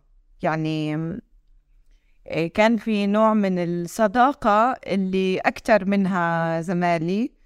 فمشان هيك أول إشي كنت إيه لما يحكوا معلومات اللي أنا أكون مثلا معطيتهم إياها أو ترجمتها أو بسرعة بسرعة صار هيك وصار هيك وصار هيك أنبسط كتير. يعني هيهم عم بيحكوا المعلومات اللي هذا. أو مثلا أساعدهم في التقرير إنه نجيب مقابلات مين الشخص الملائم هون إنه أعمل المقابلة أو أساعدهم نحدد كيف مبنى التقرير يكون. كنت كتير أكون مبسوطة. يعني أي عمل كانوا يعملوه ويطلعوا بتقرير حلو كنت أحس إنه أنا جزء منه هذا التقرير. يعني كنت كتير في مرحلة معينة صرت أحب أكون مراسلة بس ما عمري شعرت يعني كنت أحب أكون مراسلة جنبهم. ما كنت أشعر إنه إيه، أنا في منافسة بيننا بالعكس كنت أشعر إنه بنكمل بعض وإنه أشعر أنبسط كتير بحاجتهم إلي في بعض الأحيان. يعني لما يحتاجوا إنه أساعدهم بالخبر الإسرائيلي بالترجمة إنه أساعد في التقارير إنه ألاقي مقابلات. يعني كنت كل الوقت أشعر إنه إحنا بنكمل بعض وكنت دائما أستفيد من أي شيء هني يصلحوني فيه أو إنه مثلا أقترح عليهم هيك ونتناقش. يعني كل الوقت كانت هاي العلاقة جد علاقة ودية. يعني أنا لما أنت سألت عن نوع من التوتر بين المنتج والمراسل أنا ما عشتها صدقا ما عشتها ولا مرة. يمكن كان حظي إنه أنا مرة أخرى إنه علاقتي بوليد زي ما حكيت لك أكثر أبوية أكثر إنه أستاذي وعلاقتي مع شيرين وجفارة كانت صداقة أكثر منها إنه زمالة. فيمكن بسبب هيك كانت كان بالعكس الشغل بالنسبة لي كمنتجة كان جدا تجربة كتير كبيرة وحلوة لإلي. ما ما كنت أشعر فيها إنه أقل أو أكثر لا كنا بنكمل بعض أوكي. طيب نجوان أنت لما لما بتحكي لي في أول الحلقة إنه يعني جزء من شغلك الصحفي في ثقل وبتجربي تدوري على أو تحافظي على مساحات خصوصية لإلك أو مساحات خاصة إلك ولعائلتك أه بحس هذا الإشي كمان يعني مع مع عمل المراسل كتير ضيق بصير. ف, ف قديش اختلفت فعليا حياتك لما طلعتي على العلن؟ يعني أنت كنت تشتغلي صحفية بس طلعتي أكثر بعد 2014 صرتي مراسلة. هيك عم تحكي لي. قديش الحياة اختلفت وقديش بلشتي تشعري بثقل اللي إحنا من من بنشوفه ما بين فكرة إنه مسؤوليتك الأولى عم بتكون هلأ الخبر وانت الناس عم تمشي بالشارع عم بتناقشك بخبر أو بتناقشك بقضية عم تتعاطى معك بشكل بشكل مباشر. بالنسبة لهم أنت صرتي صوت رمز مسؤولية. فهذه المرحله الانتقال قديش فيها ثقل وقديش أثرت عليكي كتير كبير. تأثير كتير كبير. أنا كمان في مقال آخر كتبته مرة عن الفرق بين النص متر هدول اللي ورا الكاميرا وقدام الكاميرا. يعني عشت فترة طويلة جنب المصور مع المراسل خلف الكواليس. وفجأة أنت قدام الكاميرا. أولا هي مسؤولية كتير كتير كبيرة. إيه، وأنا بشعر إنه بثقلها أولا على المستوى المهني قبل الشخصي. لأنه في القضية الفلسطينية كتير بتفرق. حتى اختيار الكلمات حتى اختيار المصطلحات حتى فكرتك اللي بدك توصلها كتير مهم كيف توصل بالنسبة لإلي. إيه، بسبب عدالة قضيتنا بمعنى مش أي شيء يحكى أو يقال على الهوى. وصدقني مرات إحنا بنكون نعرف أكتر من ما بنحكي. يعني في إشياء مرات للأسف يعني مش كل شيء بتقدر تحكي على الهوى. مش إنه لا سمح الله بنخبي أو ما بنحكي الحقيقة لا ما بقصد هيك. قصدي مرات في إشياء بتكون كتير حزينة نفسك تعبر عنها بس أنت كصحفي بالأخير مضطر تحكي بمصطلحات مهنية فقط.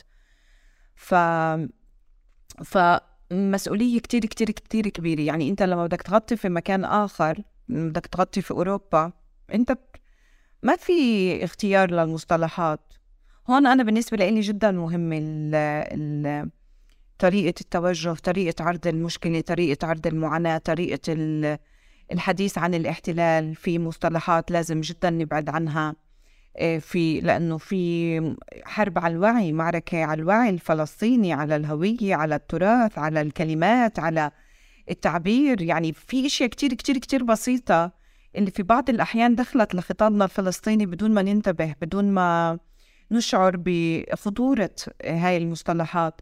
فأنا على الهوا حتى مرات إذا بغلط في كلمة يعني قبل شوي حتى معك أكثر من مرة كنت أقول العرب في الداخل وأصلح نفسي أقول الفلسطينيين في الداخل لأنه إحنا كل عمرنا كبرنا على مصطلح عرب الداخل بس هم فلسطينيين الداخل يعني فاهم إيش قصدي؟ حتى بتغطيتنا للأحداث في مرات بنقعد نقول اندلعت مواجهات. أنا بس مرات بس بصلح هي اعتداء يعني ما كان في مواجهات في الأقصى في اعتداء من طرف واحد. المواجهات هي ممكن تندلع لما في فعلا شباب عم بي بيحتجوا على احتلال على مصادرة أراضي وبعبروا عن هذا الاحتجاج بشكل أو بآخر. بس ناس بتصلي بيعتدوا عليهن يعني يعني إحنا كثير مرات بنقول في مواجهات وأنا كمان مرات بغلط وبقول مواجهات بس فورا بصلح نفسي. لا هذا اعتداء هاي مش مواجهات هون ما في طرفين متوازنين. إيه لما بنحكي صار في عملية جنب مستوطنة كذا طب ما هي كل مستوطنة اللي هي مستعمرة تقع على أراضي قرية أو بلدة فلسطينية لازم نقول وين تقع؟ يعني ليش صرنا ننسب المكان الجغرافي للمستوطنة مش للأصل طب ما كل المستوطنات مقامة على أراضي فلسطينية إما خاصة أو أراضي تابعة لقرى أو بلدات فلسطينية فأنا كتير مهمة لإلي هاي الأمور. يعني أنا مرات بتصير في عملية بقولوا جمع إيه، بعرفش أي مستوطنة بروح رأسا أدور هاي المستوطنة على أي إيه، قرية أو بلدة فلسطينية مقامة لأنه لازم ننسب المكان لأنه شوي شوي بنبدأ ننسى الأصل. بنصير نسمي عفرة ومعلقة دوميم وبعرفش إيش أي مستوطنة كإنها هي المكان هي الأصل. بس هدول ينسبوا للمكان الفلسطيني اللي هو الأصلي وممنوع نوقع في مثل هاي الأخطاء. أنا حتى قبل فترة توجهت لمؤسسة فلسطينية بالمناسبة وجدا مشكورين تعاونوا وحضروا قائمة كبيرة بكل المستوطنات والمستعمرات بالضفة الغربية وكل مستوطنة ومستعمرة آه، أقيمت على أي آه، أراضي فلسطينية. فمثل هاي الأمور على الهوى إنها ثقلها. هذا ناهيك عن بعض الأحيان اللي في أطراف بتعتب عليك وأنت على الهوى يعني أنت عارف إحنا للأسف بتغطيتنا للشأن الفلسطيني قضية الانقسام تبقى ربما الجرح الأعمق. فأي شيء ممكن تحكيه على الهوى طرف معين ممكن يطلع له بطريقة مختلفة أو يزعل عليك إذا بتذكر طرف معين على حساب طرف آخر.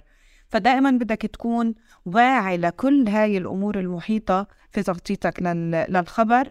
بغض النظر وين بيكون مكانه سواء كان في القدس أو داخل الخط الأخضر أو في في الضفة الغربية. ف فأه يعني مش سهل توقف قدام الكاميرا. في كتير ناس اليوم بلاقوها سهلة بالمناسبة وأنا عندي انتقادات كتير كبيرة للمراسل اللي هو مش صحفي اللي أنا بعتبره ناقل للخبر ربما وبتمنى إنه يصير في مرحلة معينة يكون فيها ضبط لهاي الأمور. لأنه الصحافة بحاجة كتير لضبط وبحاجة كتير للالتزام بمعايير مهنية ومعايير الأخلاقية كمان. اللي أنا برفضها على إنه أي حدا يفتح ميكروفون ويصير يحكي شو عم بيصير بدون ما ينتبه لكتير أمور اللي ممكن ما تكون صادقة أولا. وإحنا كتير بالمناسبة بالصحافة التقليدية اللي أنا بسميها الصحافة الصحافة الحقيقية.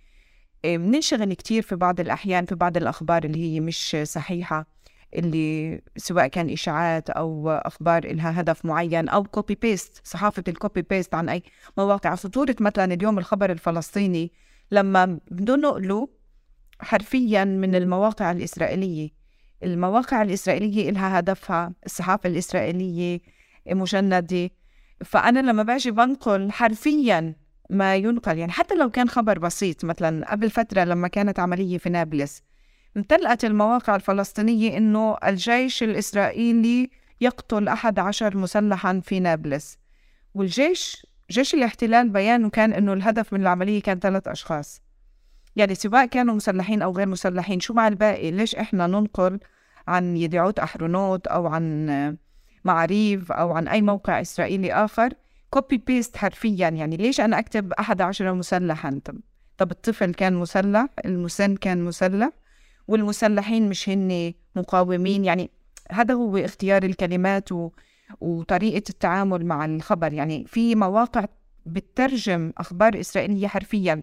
أنا بقول لازم كل صحفي فلسطيني يحرر الخبر يتعامل معاه بحس وطني وأخلاقي بنفس الوقت لأنه في مرات كتير كمان قضية الشهداء بتتسارع عنا بتسابقوا المواقع ينشروا اسم الشهيد إنه شو بفيدك؟ إنه ليش ليش أهل الشهيد يعرفوا منك أنت إنه ابنهن إيه، استشهد. يعني في كتير أمور أنا حساسة لإلها. يعني أنا عدة مرات كنت أسأل عن الهوى إنه هل عرفت هوية الشهيد؟ وكنت أكون عارفة لأنه منشور. بس أنا كنت أقول ننتظر حتى إعلان وزارة الصحة. يعني أقل ما فيها إنه يتم إخبار أو إبلاغ الأهل. على المستوى الشخصي قضية الانتقال ل أمام الشاشة. أنا لما انتقلت ل... لقدام الكاميرا كان عصر النجومية قد يمكن خفت. يعني وأنا ما عندي أي مشكلة مع الموضوع إنه يعني أنا كتير مرات كانوا بالشارع ولا وقت كتير متأخر. يعني بعد سنوات من ما صرت مراسلة ينادوني جبارة وشيرين يعني بالميدان. لأنه جبارة وشيرين أجوا في عصر مختلف في عصر اللي التلفزيون كان هو الرقم واحد في مشاهدة الأخبار والجزيرة كانت الفضائية من الفضائيات الأولى اللي انتشرت. إيه، أثر علي في حياتي الشخصية. يعني في كتير إشياء أنا ما بحب أنشرها على العلن. إيه كمان مرة لأنه أنا بحترم جدا خصوصية اختيارات أطفالي في المستقبل ما بحب أثر عليهم. يعني أنا بكفي المضايقات اللي أنا بتعرض لها في الشارع فأنا ما بدي هذا يأثر على عائلتي بأي شكل من الأشكال. فبحاول قدر الإمكان أحافظ على الخصوصية. أنا حدا جدا جدا جدا بحب الخصوصية وعشان هيك أنا مش كتير منخرطة كمان بال social media. يعني أنا بحاول ألتزم بالحدود اللي أنا حطيتها لنفسي. يعني ما ما بخلي آه، ال social media هي اللي تجرني وإنما أنا اللي بحدد آه، شو أظهر من حياتي وشو أظهر من عملي. يعني أنا بكون في الميدان ما بحب كل دقيقة أنشر وين أنا أو شو عم بصور أو شو. خلاص ما هو رح ينتشر على الجزيرة وهذا هو المحل اللي أنا بشتغل فيه. في ناس كتير وأصدقاء ومنهم أحمد البقاوي في مرحلة معينة كان يعتب علي إنه أنا أكتر لازم أكون بال social media. بس خلص في إطار معين حطيته لنفسي وأنا بحب أحترمه وبحب إنه احترام الناس كمان لهاي الحدود اللي أنا حطيتها. هلا أحمد البقاوي عنده وجهة نظر بالنجومية راح يحكي لك عنها كمان شوي أو راح نسأل نتناقش بالمناسبة لازم نحكي إنه إحنا أصدقاء من خلال ال social media يعني أنت عرفت عليك أحمد بال social media. يعني أنا مرة كتبتها إنه في ناس تتعرف عليهم بال social media. تعمل لهم block؟ وفي ناس سبحان الله بتصير جد بتحبهم بدون ما تشوفهم وبتصير أصحاب معهم. وهذا إشي كان غريب لإلي لأنه أنا كان عندي قاعدة إنه لا يمكن أنت تقدر تتعرف على شخص بدون ما تلتقي فيه. فإحنا تعرفنا على بعض بدون ما نلتقي. هاي فرصة نذكر الموضوع. شكرا شكرا على التذكير على الموضوع. هذا أنا فخور فخور بصداقتنا. شكرا نجوان وأنا كمان. ست الكل أنت. أنا مش قادر فعليا يعني رسمي كثير طيب بدي بدي بدي قبل ما أروح على النجومية وجهة نظر أحمد البقاوي و... و... ونقاشه مع نجوان على الموضوع لأنه كمان نجوان واقفة في محل اللي هو وجهة نظر اليوم ب... بتمثل ناس. بس بدي بدي أرجع للنقطة اللي أنت قلتيها اللي هو مش سهل فعليا إنه الواحد يكون بيشتغل بسياق فلسطيني آه، داخلي. لأنه في عندنا أحداث الانقسام وإحنا حتى ما قبل الانقسام في حالة من المنافسة العالية اللي موجودة ما بين ما بين الفصائل والتنظيمات آه، وفي حالة كبيرة حتى داخلية على مستوى تضليل ممكن أحيانا بوصل في بيانات في غيرها. وأنا وعي طالع من الانتفاضة الثانية يعني كم البيانات اللي كانت تطلع كم التبني للعمليات والشغل اللي كان بيطلع كان بخلي مراسلين كبار آه، أخطأوا في أماكن وضلنا حافظين أنه فلاني أو فلان أخطأ بالبيان هذا أو كذا. آه، اليوم الوضع أسوأ لأنه مش بس أنت عم تتعاطي مع بيانات وعمليات أنت عم تتعاطي حتى إنه في حالة من العلاقات الشخصية والود الشخصي اللي لازم يكون لحد أظن يعني في معادلة يمكن مفروضة عليكم أو عارفين تعملوها في مكتب الجزيرة بشكل العلاقات مع الشخصيات والقيادات والرسميين. آه، لوين توصل على مستوى شخصي لا تندار بس بنفع هيك تحكي لي أكثر تشاركينا أكثر آه، شو يعني شغل بواقع فلسطيني داخلي؟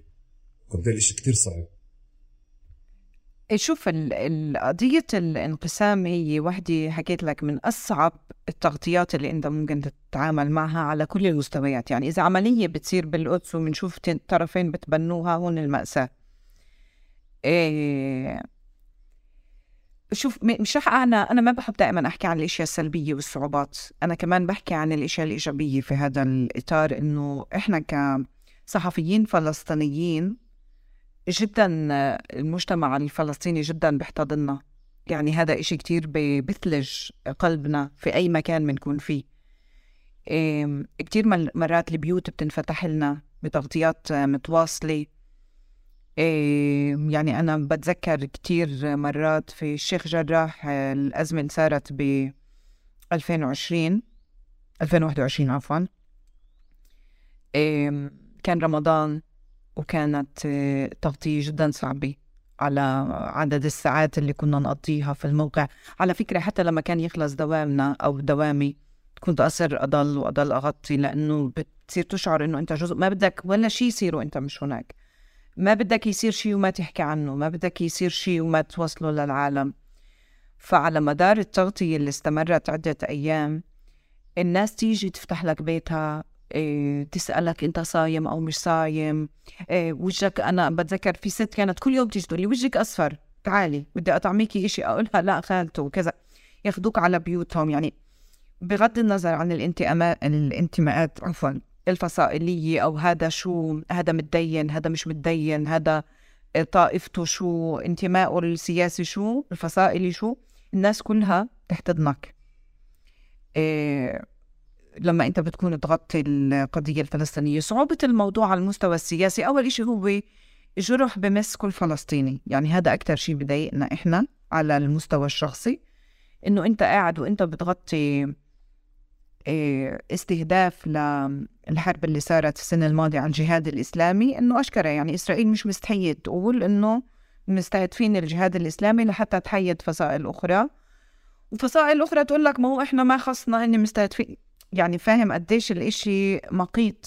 يعني إنه بالبيت الواحد أنت ممكن تلاقي فتح وحماس وجهاد وما حدا يعني هذا مش منتمي.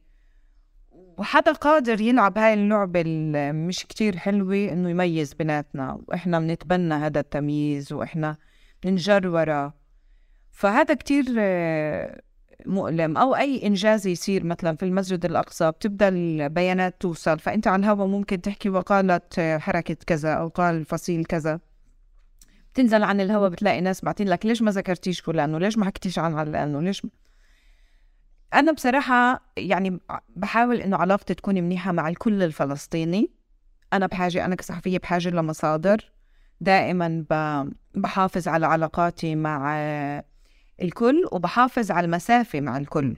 يعني كتير مهم لإلي كصحفية إنه في حدود لأنه أنا ما بنفع تكون علاقتي مقربة جدا من شخص رسمي جدا. وتاني يوم بدي أنت... بدي أحكي أي شيء بتعلق في انتقاد أو في تقصير إضراب المعلمين على سبيل المثال أي شيء أي شيء.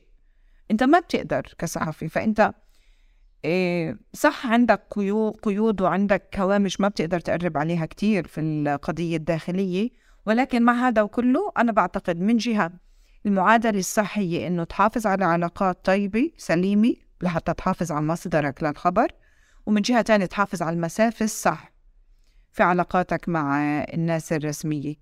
إيه ومشان هيك قلت لك إنه في ثقل كبير للظهور قدام الكاميرا هذا جزء منها. هذا جزء منها غير قضية الاحتلال هي قضية هذا الانقسام اللي هو زي ما حكيت لك هو جرح في نفس كل فلسطيني بنظري لأنه كتير أقصى علينا في بعض الأحيان إنه نتعامل مع هيك موضوع من إنه نتعامل مع آه، أمور أخرى. لأنه أنت عن شو بدك تحكي؟ يعني شو بدك تقول؟ هذا عم يعني شو بالذات إنه إحنا فعليا فعليا فعليا انت عندك سلطتين أو أكثر حتى في بعض الأحيان للأسف بدون دولي يعني هاي ما صارت. يعني يعني أحيانا بصير تنازع على السلطة على دولي على سلطات فعلية. بس إحنا للأسف يعني ما وصلنا لهي المرحلة لسه. يعني في دولة فلسطين ولكن مش مستقلين إحنا. إحنا إحنا إحنا دولة محتلة. إحنا ف... فعلى شو بنتخانق؟ يعني أنا حسب رأيي أهم شيء إيه وإحنا سمعنا مسؤولين إسرائيليين كبار يعني بدون أي خجل بيحكوا فيها إنه هن بغذوا هذا الصراع. يعني كان في تصريحات لنتنياهو مش من زمان في هذا السياق. يعني بغذوا هذا الصراع وهذا الانقسام وبيعملوا بيشتغلوا على ديمومته. وأنا بتمنى بتمنى يا رب إنه يكون في طريقة آه، اللي جد جد جد من كل قلبي بتمنى إنه ينتهي لأنه هاي بتكون الخطوة الأولى على الطريق الإيجابي من أجل التحرر. لا يمكن نسعى لتحرر أو للحصول على حقوق آه، تحت هذا الاحتلال بدون ما هاي الخطوة تصير. لا يمكن. طب أنا نجوان أنا يعني بحس إنه آه بنشوف الإشي تبع داخليا إذا قصدتي قضية بيوت الناس إنه أنتم مرحب فيكم دائما وتشعروا إنكم في بيوتكم. دائما. بس قصدي بقضية الانقسام فيها ثقل. يعني إحنا لأن في مظاهرات كانت تنزل على مكتب الجزيرة أو في المراسل الفلاني صار محسوب على الشخص الفلاني بالتنظيم الفلاني عشان ياخذ مصادر. فقصدي إنه في في آه، وفي شخص غير محبوب مثلا في مكان تاني طلع من منطقته أو صار ممنوع بمكان تاني. فالقصد في هذا الحيز وهذه المنطقة اللي آه، لا في باليوم يوم في أخبار بتتعاطي معها اللي بتحس إنه فيها ثقل وبتمشي فيها بالإبرة والخيط بأحداث أو بتفاصيل. أنا بدي أجرب بس من خبرتك مؤخرا أعرف أو أو تحكي لنا على آه، أخبار أو أحداث حسيت إنه فيها حساسية بالتعاطي آه، بالتعاطي معها واللي هي أحداث داخلية نتيجة الانقسام يعني. طيب أنا بدي أقول لك أول شيء أنا ما أنا محظوظ يعني اسأل الشخص اللي أنت لا وإيجابية إنه... وأنت كمان إيجابية آه. أنت بتعرفي شو أنا مش بطلع الشيء السلبي أنت لأنه آه. فعليا إيجابية بأغلب حديثك فأنا عم بجرب بس أشوف الشق الثاني أنا ب... أنا حكيت لك أنا بحاول أحافظ على مسافة معينة لكن الا ما نتعرض لمعاتبات ولا إيه بالأخير إحنا بشر يعني وال هاي هاي كمان ما بحب أحكيها وهيني حكيتها يعني إنه okay يعني طبعا يعني إنه شو إحنا يعني. بس يعني بالأخير إحنا بنتعرض لأي شيء بصير في حالة استقطاب في أي محل يعني. هلأ تكون في حادثة في جنين أو في نابلس فصيل معين مسؤول عنها. إذا بتيجي بتحكي عن الفصيل نظرة الفصيل الثاني هدول رح يزعلوا وهدول رح يزعلوا. هذا شيء طبيعي بس بتمر بتمر يعني. يعني مراسليننا ممكن ينزعل منهم بلحظة معينة تصير في حالة عتب معينة. ما هي العتب كمان على قد المحبة يعني ممكن مراسل بقناة أخرى يحكي كتير أكثر من اللي ممكن مراسل الجزيرة يحكي. ولكن الجزيرة بجوز مشاهدة في نسب المشاهدة فيها أكثر ما هو برضه ما بنطب في باقي الزملاء. بس دائما بيجي العتب فعلا على مراسلين الجزيرة بشكل كبير في القضية الفلسطينية.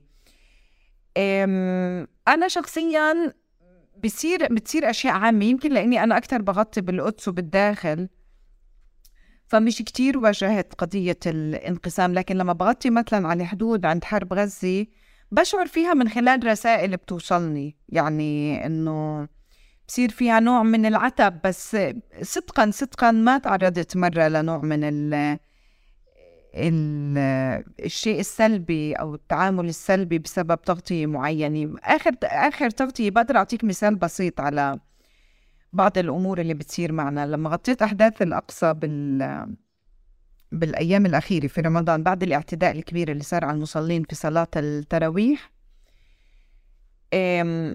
كان في جدل كتير كبير في الإعلام الفلسطيني والإعلام العربي على قضية العشر الأواخر. لما كمان صار في نوع من المشادة بين الخارجية الأردنية والخارجية الإسرائيلية لما نشروا تغريدة على تويتر إنه نطلب من الأردن هي اللي توضع حد للمعتكفين. كان إلي جدا مهم أحكي على الهوا في معظم اللايفات أو بمعظم المداخلات إنه العشر الأواخر كل الوقت كل السنين يتم فيها وقف آه، اقتحامات المستوطنين. وهذه ليست منا من الحكومة الإسرائيلية أنه يوقفوا الاقتحامات. والسؤال هو يعني الإعلام الفلسطيني في بعض طبعا المواقع بلشت تنشر إيه، الحكومة الإسرائيلية تقرر منع المستوطنين من الدخول. طب ما كلمة منع هي غلط اوريدي هون ما في منع هون في الالتزام بالوقف. يعني كانت بالنسبة لي كتير مهم أشدد في مداخلاتي على هذا الموضوع لأنه بين كأنه إنه إحنا عم نعزز الرواية الإسرائيلية إنه هني عم ياخذوا خطوة آه، بادرة حسن نية. هلأ هني بيقدروا ما يوقفوها بفعل قوتهم قوة السلاح قوة الاحتلال. صحيح. ولكن المتبع هو إيقاف الاقتحامات يعني ما في شيء جديد. ففي بعض الجهات ارسلت لي رسائل بتويتر وب بمواقع ال social media إنه أنت كيف تحكي هيك؟ لا إسرائيل وقفت بسبب الضغط العسكري اللي صار من عدة جهات من لبنان ومن غزة ومن هذا. أنا لا أستهين ب... بأي عمل مقاوم للاحتلال.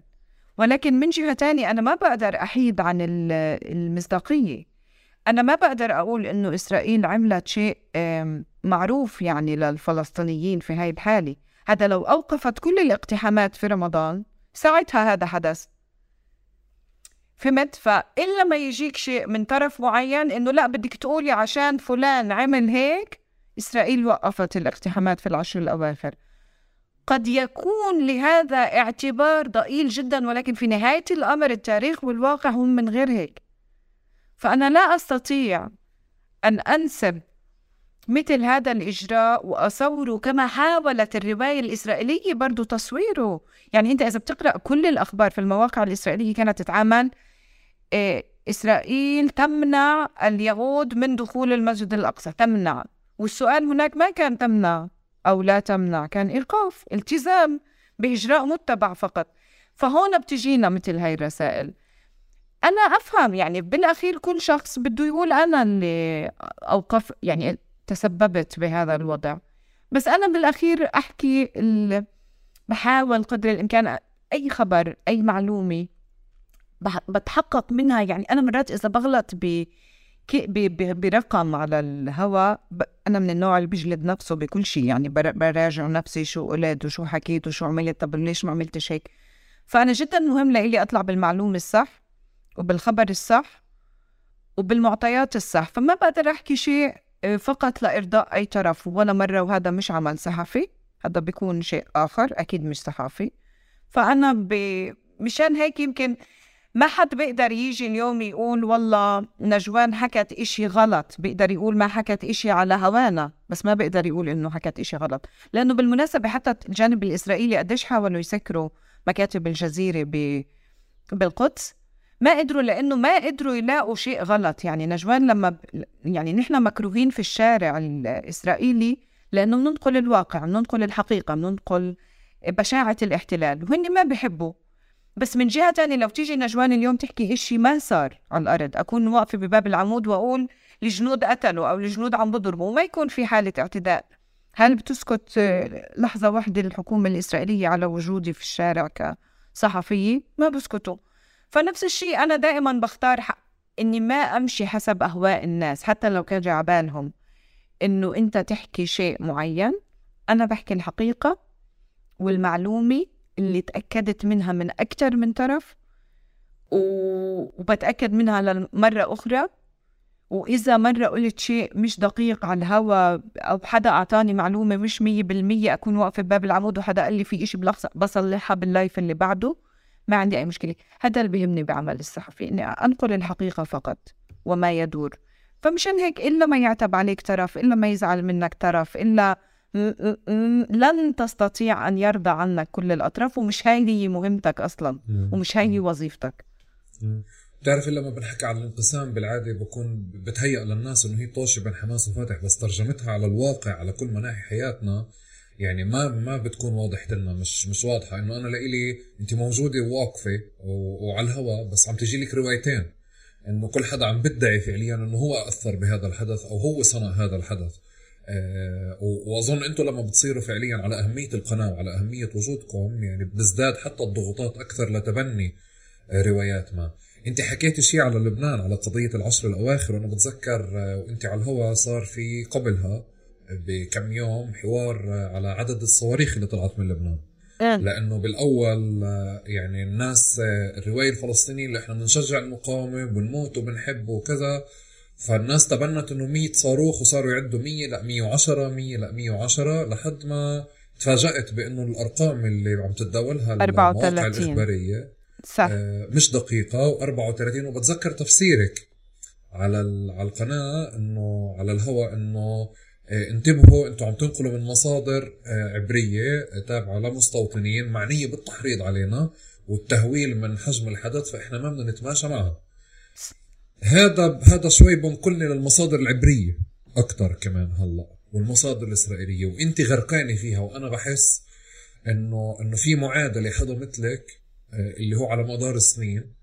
عشان يقدر يتعاطى ويفرق بين خبر وخبر تاني بين آه، طبيعة الخبر ومصداقيته أو كمان يحافظ على أنه في مصادر عبرية تتماشى مع الرواية تبعتنا في هون معادلة صعبة تقدري تحكي لي أنت اليوم كيف آه، يعني شو المعادلة أو المحددات تبعتك للتعاطي مع المصادر العبرية والأخبار الإسرائيلية؟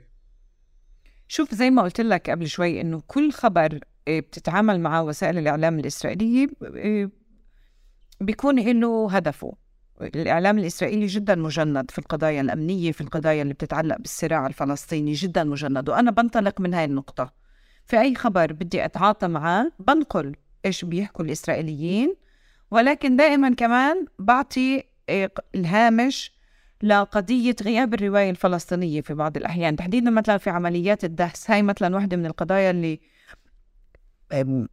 بديش أقول لك توجه لي فيها هجوم ولكن عتاب في أكثر من مرة. عمليات الدهس أو حوادث الدهس.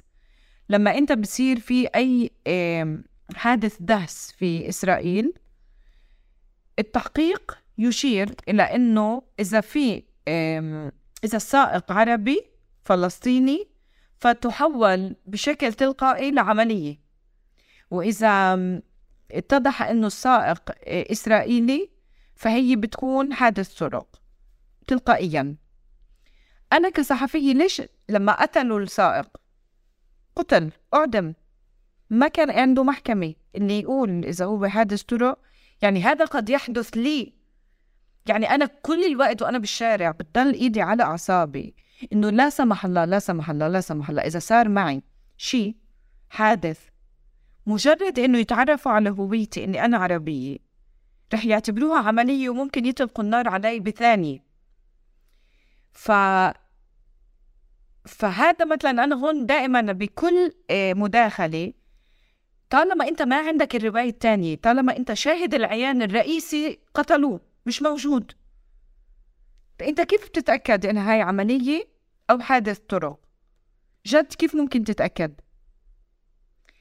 فأنا دائما أشير لهذه النقطة بحسب الرواية الإسرائيلية والتي لا يتوفر سواها في هذه المرحلة إيه، يقولون بأنها عملية دعس دهس بس إذا عندك أشياء تانية لازم دائما تحكي على هذا الجانب. دائما لازم تحكي على الجانب المغيب على الرواية اللي مش موجودة. وللأسف إحنا مقصرين جدا بالمناسبة على مستوى مؤسسات وعلى مستوى إعلام آه، بنقل الرواية الفلسطينية بالشكل الصح. يعني لما إحنا دائما رد فعل ودائما نقل للرواية الإسرائيلية يعني قال الناطق العسكري الإسرائيلي وقالت الخارجية الإسرائيلية وقالت الحكومة الإسرائيلية. تمام. طب وين الرواية الفلسطينية؟ للأسف بتكون عادة رد فعل وبعتقد إنه مع إنه ربنا الله في هناك شغل من عدة جهات ولكن مش بالمستوى اللي يرتقي للتعامل مع الأحداث اللي بتصير إنه ما نكون دائما رد فعل وإدانات وبيانات متكررة. ما في. يعني كم مرة إحنا بنحاول نحقق في عملية دهس؟ في عملية اللي الشرطة الإسرائيلية أو الجيش الإسرائيلي ما بيطلع فيها فيديوهات زي الشاب اللي من النقب اللي قتل في المسجد الأقصى. وسبحان الله الشرطة بتقول اللي في كاميرا بكل زاوية بالمناسبة داخل المسجد الأقصى وخارج المسجد الأقصى. بقولوا هاي المنطقة ما كانت مكشوفة للكاميرات اللي حاول ينفذ فيها عملية. وأطلقوا على النار مباشرة. كم عملية مثل هاي بتصير؟ قد إيه إحنا بيكون عندنا جهة مخولة إنها تعمل فحص وتحقيق بمستوى إنه يثبت شو اللي صار؟ ما في. فأنت كصحفي مجبور مجبور دائما إيه لما أنت عندك المتوفر الوحيد هو الجانب الإسرائيلي لما أنا بيجيني إنه 100 صاروخ في أبصر كم من ثانية طب هذا بده يكون دولة اللي عم تضرب هاي الصواريخ يعني مش فصيل هو برضه الواحد. ياخذ شو يعني يرجح العقل عنده في هاي الأمور أنا عم بقول تقول هاي القناة 100 صاروخ ولكن يعني بالأخير بدك أنت تت يعني زي ما بقولوا مجنون بحكي وعاقل بسمع يعني بدك تزين الأمور صح؟ وإنت لما بتسمع من الجانب اللبناني إنه هذا مش صحيح. ف آه أنا أميل إني أصدق طالما مش طالع بيان رسمي. ليش أصدق الإعلام الإسرائيلي؟ طب وشو هدف الإعلام الإسرائيلي؟ طب وهذا هذا الموقع لمين تابع؟ بدك إنت تبحث بعض الأمور حواليك وتزينها كصحفي. فمشان هيك أنا دائما بترك هامش للتشكيك أو إنه بالأخير أنت عم تتعاطى مع مشاهدين أذكياء جدا يعني مش منطق إنه أنت تسلم مية بالمية بالرواية الإسرائيلية أو بما تنشره وسائل الإعلام الإسرائيلية. إحنا إحنا بنضل نتقدم بهذا الموضوع يعني بس تقدم كتير بطيء بس الأساس المشكلة بحس الثقة في مشكلتين في أساس ثقة طالع بالثقة بالمصادر الإسرائيلية وهذا إشي طالع من أنه يعني دائما في جانب كبير من الأخبار الإسرائيلية ومصادرها إسرائيلية وجزء تاني كمان يعني بفكر من للأسف من أخبار المسؤولين الفلسطينيين وأخبارنا السياسية بترجع للمصادر العبرية والمصادر الإسرائيلية. ففي هيك جانب من المصداقية بنتعاطى معه.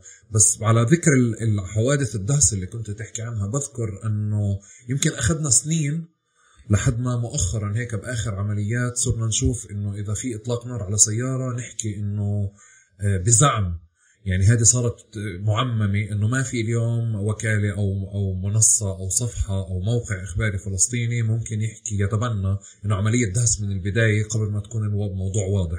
ودائما بدعوا قضية الزعم بس بتضل هذه رواية كمان حماسنا للفعل بزمن يمكن بزمن سياسي آه، في هزيمة أو في فعل قليل. آه، أمنياتنا للفعل يمكن هي بتخلينا نحول أشياء آه، ونتبناها أكثر. نجوان على الجانب الإسرائيلي لفتني أحيانا إنه لما بتابع صحفيين إسرائيليين بيرتكبوا نفس الأخطاء تبعتنا. يعني بشوف بعض الصحفيين الإسرائيليين مش متأكد بس يعني عندي قائمة بضل أضيف عليها وأتابع صحفيين إسرائيليين ومدونين وكتاب وكذا. بحس إنه كمان هم بيعرفوا إنه في مستوى من الأخبار الفلسطينية بس من عنا. فبتابعوا صفحات وبتابعوا مواقع وبتصير لما بكون في أحداث على سبيل المثال من داخل نابلس آه، بكونوا قاعدين كمان بترجموا عنه.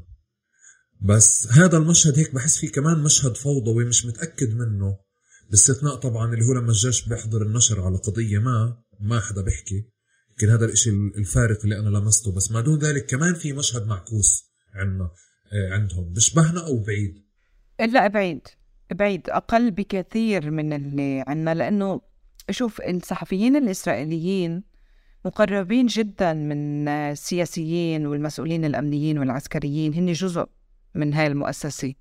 يعني في بشكل تقريبا إيه مرة أو مرتين في الأسبوع بيكون لقاء بين الصحفيين الإسرائيليين وبين مسؤولين أمنيين. قديش بتشوف مرات مواقع بتنشر نقلا عن مسؤول إسرائيلي هو بيكون يا وزير خارجية يا وزير دفاع يا وزير أي شيء أو حتى رئيس الحكومة بيكونوا ما بدهن يطلعوا هاي المعلومات بشكل رسمي فبيعطوها لصحفيين. هذا الموضوع جدا متطور للأسف أكثر من عنا. مش لأنه عندي صحفيين اشطر لا لأنه هني مقربين جدا. يعني في بعض الصحفيين بيرافقوا العمليات العسكرية اللي بتصير فهني بيكونوا موجودين في داخل الميدان بيكونوا بيكون الناطق العسكري الإسرائيلي مطلعهم إنه اليوم رح تصير رح ندخل على جنين رح ندخل على أريحة رح ندخل على نابلس. بيكونوا عارفين التوقيت. جزء كبير من الصحفيين الإسرائيليين بالذات اللي هن بيشتغلوا في الجانب الأمني أو العسكري هن كانوا جزء من هالمؤسسة. يعني جزء كبير منهم كانوا بوحدات خاصة جدا في الجيش في الأمن ومقربين جدا جدا جدا وبتجيهم المعلومات بشكل شخصي قبل ما يصير الحدث وخلال الحدث وبعد الحدث فبياخذوا المعلومات من مصدر أول. في بعض الأحيان لما يكون الخبر متعلق بشيء فلسطيني ممكن يقولوا نقلا عن مصادر عربية بس مش شيء إسرائيلي. لا يمكن ينقلوا خبر اللي هو متعلق برواية إسرائيلية أو قضية إسرائيلية عن حدا فلسطيني. يعني إذا الجيش بيكون متواجد في أريحة ممكن ينقلوا إنه نقلا عن مصادر عربية حتى هني بيغيبوا كلمة فلسطيني بالمناسبة. هذا شيء آه كمان تدرج في الإعلام الإسرائيلي إنه في كتير مصطلحات لها علاقة بالقضية الفلسطينية يتم تغييبها في الكامل. ضفة غربية مثلا بطلوا يقولوا فلسطينيين بطلوا يقولوا بقولوا عرب. فبقولوا مصادر عربية آه، بتقول إنه انقتل تنين في العملية. هلأ طالما إنهن التنين هن بيهمهم إنه يصدروا إذا في جنود تصاوبوا أو صار شيء. فهن بيكونوا عارفين بالضبط شو صار مع الجانب الإسرائيلي. الإعلام الإسرائيلي جدا متطور ولكنه مجند في القضايا الأمنية وال والعسكرية زي ما حكيت قبل. هن واصلين لمرحلة من النقد والتحقيقات الصحفية لمراحل كتير بعيدة أسقطوا وزراء ورؤساء دولي يعني في قضايا آه، مثل كتساف لما كشفوا عن التحرش الجنسي اللي قام فيه آه، قضايا نتنياهو المتهم فيها بالفساد. قضايا متابعتهم حاليا لكل الحراك الإسرائيلي على قضية التغييرات في الجهاز القضائي. يعني الصحافة لها دور كبير. الصحافة الإسرائيلية يعني بيشتغلوا في طريقة آه، عميقة جدا. ولكن في القضايا اللي بتتعلق في الأمن وفي العمليات العسكرية مجندين في الكامل. للرواية الرسمية الإسرائيلية ضد ضد الجانب الآخر بالذات ضد الفلسطينيين لأنه بيشعروا إنها هاي مهمتهم. يعني هذا جزء من مهمه وطنيه قلما ما تجد صحفي إسرائيلي آه، مدرك و هن مدركين بجوز؟ بس طبعا ما بخدمهم إنه آه، يتطرقوا لمعاناة الفلسطيني كإنسان. بحاولوا دائما يغيبوا هذا الجانب الإنساني آه، من منا. وبتعاملوا معنا كأرقام وبتعاملوا معنا كمعطيات وبتعاملوا معنا كحدا اللي بهدد وجودهم كل الوقت. قليل جدا الصحفيين الإسرائيليين اللي بتعاملوا بطريقة مختلفة يعني يعدوا على أصابع الإيد. فمشان هيك أنا ما بشوف إنه هن بيوقعوا بأخطاء كبيرة بتتعلق بالترجمات. أظن إحنا أكبر أكتر لأنه إحنا بتنعدم من عنا. للأسف معدومة المصادر أو بحاجة لتطوير يعني إنه طريقة التعامل مع الصحفيين تحتاج لتطوير أكبر من الجانب الفلسطيني. أوكي. نجوان كمان بنسمع عن آه، طبيعة عمل المراسلين منتجي الأخبار الصحفيين الفلسطينيين جزء من من كمان توسيع مصادرهم جزء من عملهم بعضهم بيعمل لحاله محددات ومحاذير البعض الثاني لا فيما يتعلق بالتواصل مع آه، الرسميين الإسرائيليين الإسرائيليين سواء السياسيين أو العسكريين من باب إنه تاخذ معلومة آه، تاخذ لتغطيه ما لتسريب ما لتفصيل ما لكذا آه، أحيانا بشعر إنه في فوضى أحيانا بشعر إنه محدود بس بحس إنه أحيانا يعني ما يقال إنه الإكس من الناس مثلا عنده تواصل عشان هيك عنده آه، بياخذ تسهيلات في التغطية الفلانية أو بالعرض الفلاني. آه، فلان عنده تسهيلات أو المكتب الفلاني عنده تسهيلات لهيك بقدر يوصل لهذه النقطة أو بقدر يطلع تصاريح في مستوى من من من العلاقة مع الإسرائيليين على مستوى سياسي وعسكري بحتاج أفهمها. يعني شو محدداتها شو محاذيرها أو شو كيف توصفيها اليوم؟ شوف اليوم أنت ما تنسى يعني أنا مش كتير بحاجة لعلاقه مع الناطق العسكري عشان أعرف شو عم بيصير لأنه هو أصلا بنشر كل إشي بعدة وسائل بال بس هو بيشتغل إنه يتواصل معك نجوان إيه شوف أنت كصحفي أنا يعني برفض التعامل مع الصحفي من منطلق تطبيع.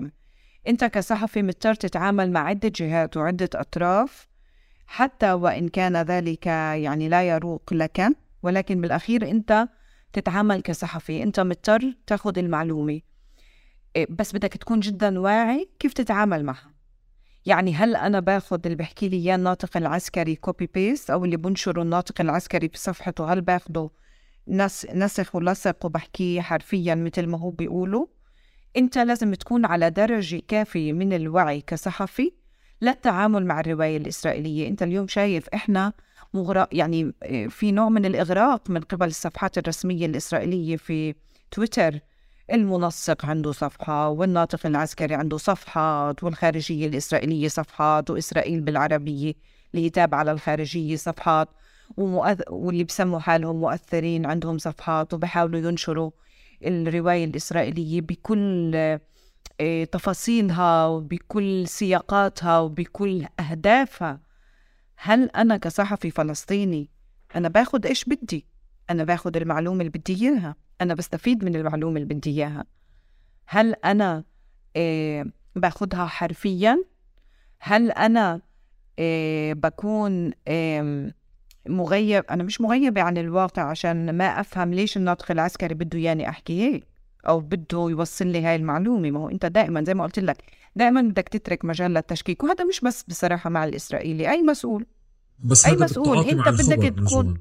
نعم. صح. هذا بالتعاطي مع الأخبار وبشكل معالجة الأخبار لأن أنا عندي ثقة بالتعاطي فيه بس اللي مش فاهمه اللي هو جانب خفي لأن كجمهور ما بنعرفه إنه آه، شكل التواصل اللي يتراوح من إكس آه، عنده آه، بيرفض التعاطي أو باخذ التعاطي بس من فكر مجرد إنه في معلومة عم توصله من الناطق على الإيميل ولا بمسج وفي علاقات شخصية عم بتكون كيف. يعني علاقات شخصية أنا حكيت لك إنه أنت كصحفي لازم تحافظ على مسافه مع أي حدا مع اي مع أي مسؤول أنا عم بجرب أسألك على ال على لا، الهاي ما في يعني علاقات شخصية شو. المحددات والمخرجات أنا عم المحددات لا. والمحاذير اللي بسألها اللي هي نجوان عملتها لحالها بهذا الحيز أنا. عندي كتير محاذير اسمع أنا في ناس أنا ما بشرب عندهم كوباية مي إذا أنا بكون موجودة بمؤتمر صحفي شوفي إحنا بنروح على مؤتمرات صحفية وبنروح على بريفينجز اللي هي إحاطة بدون تصوير.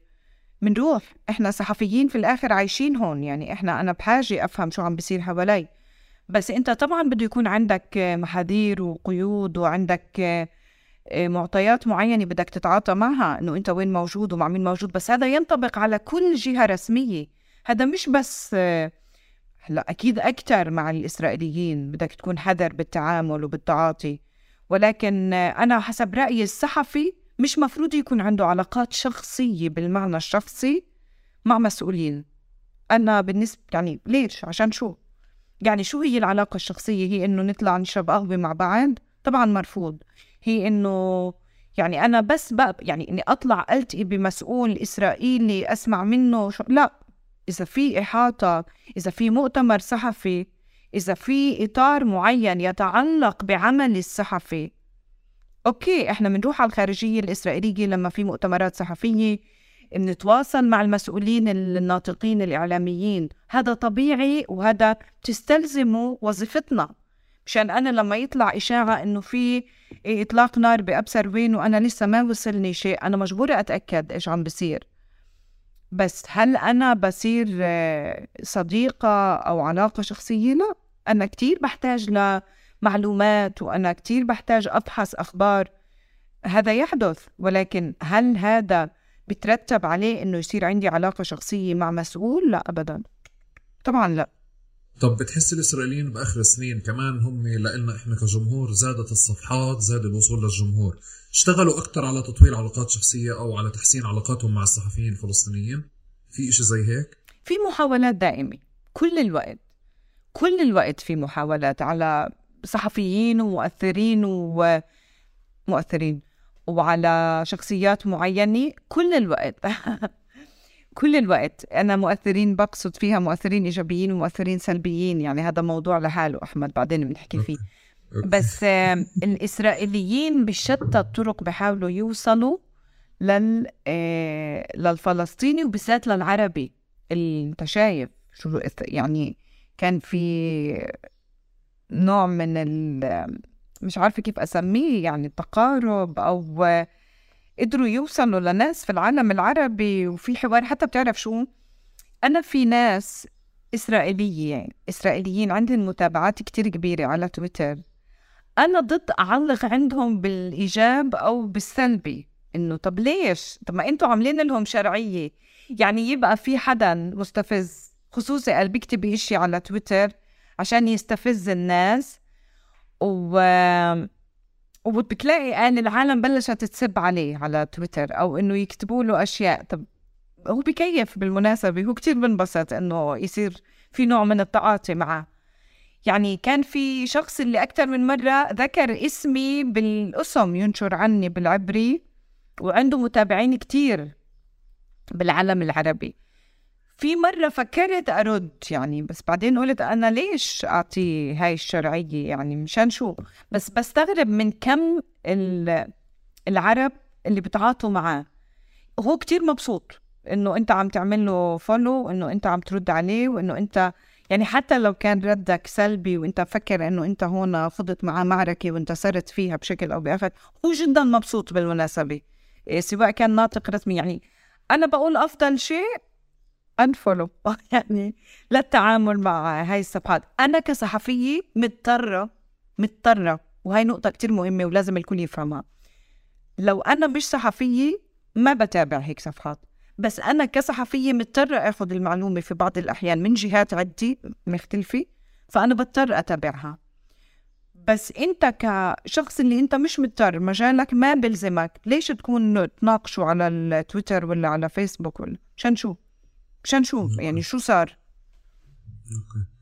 نجوان بسياقات خارجية بمكاتب تانية بسياقات عمل تانية آه، آه، يقال إنه فلان أو فلان بحبوا الهوى يعني أعطيه هوا بحبوا الهوا أو بحبوا الظهور أو بتشجعوا على طول. بحس هاي في البلاد اللي ما فيها أخبار.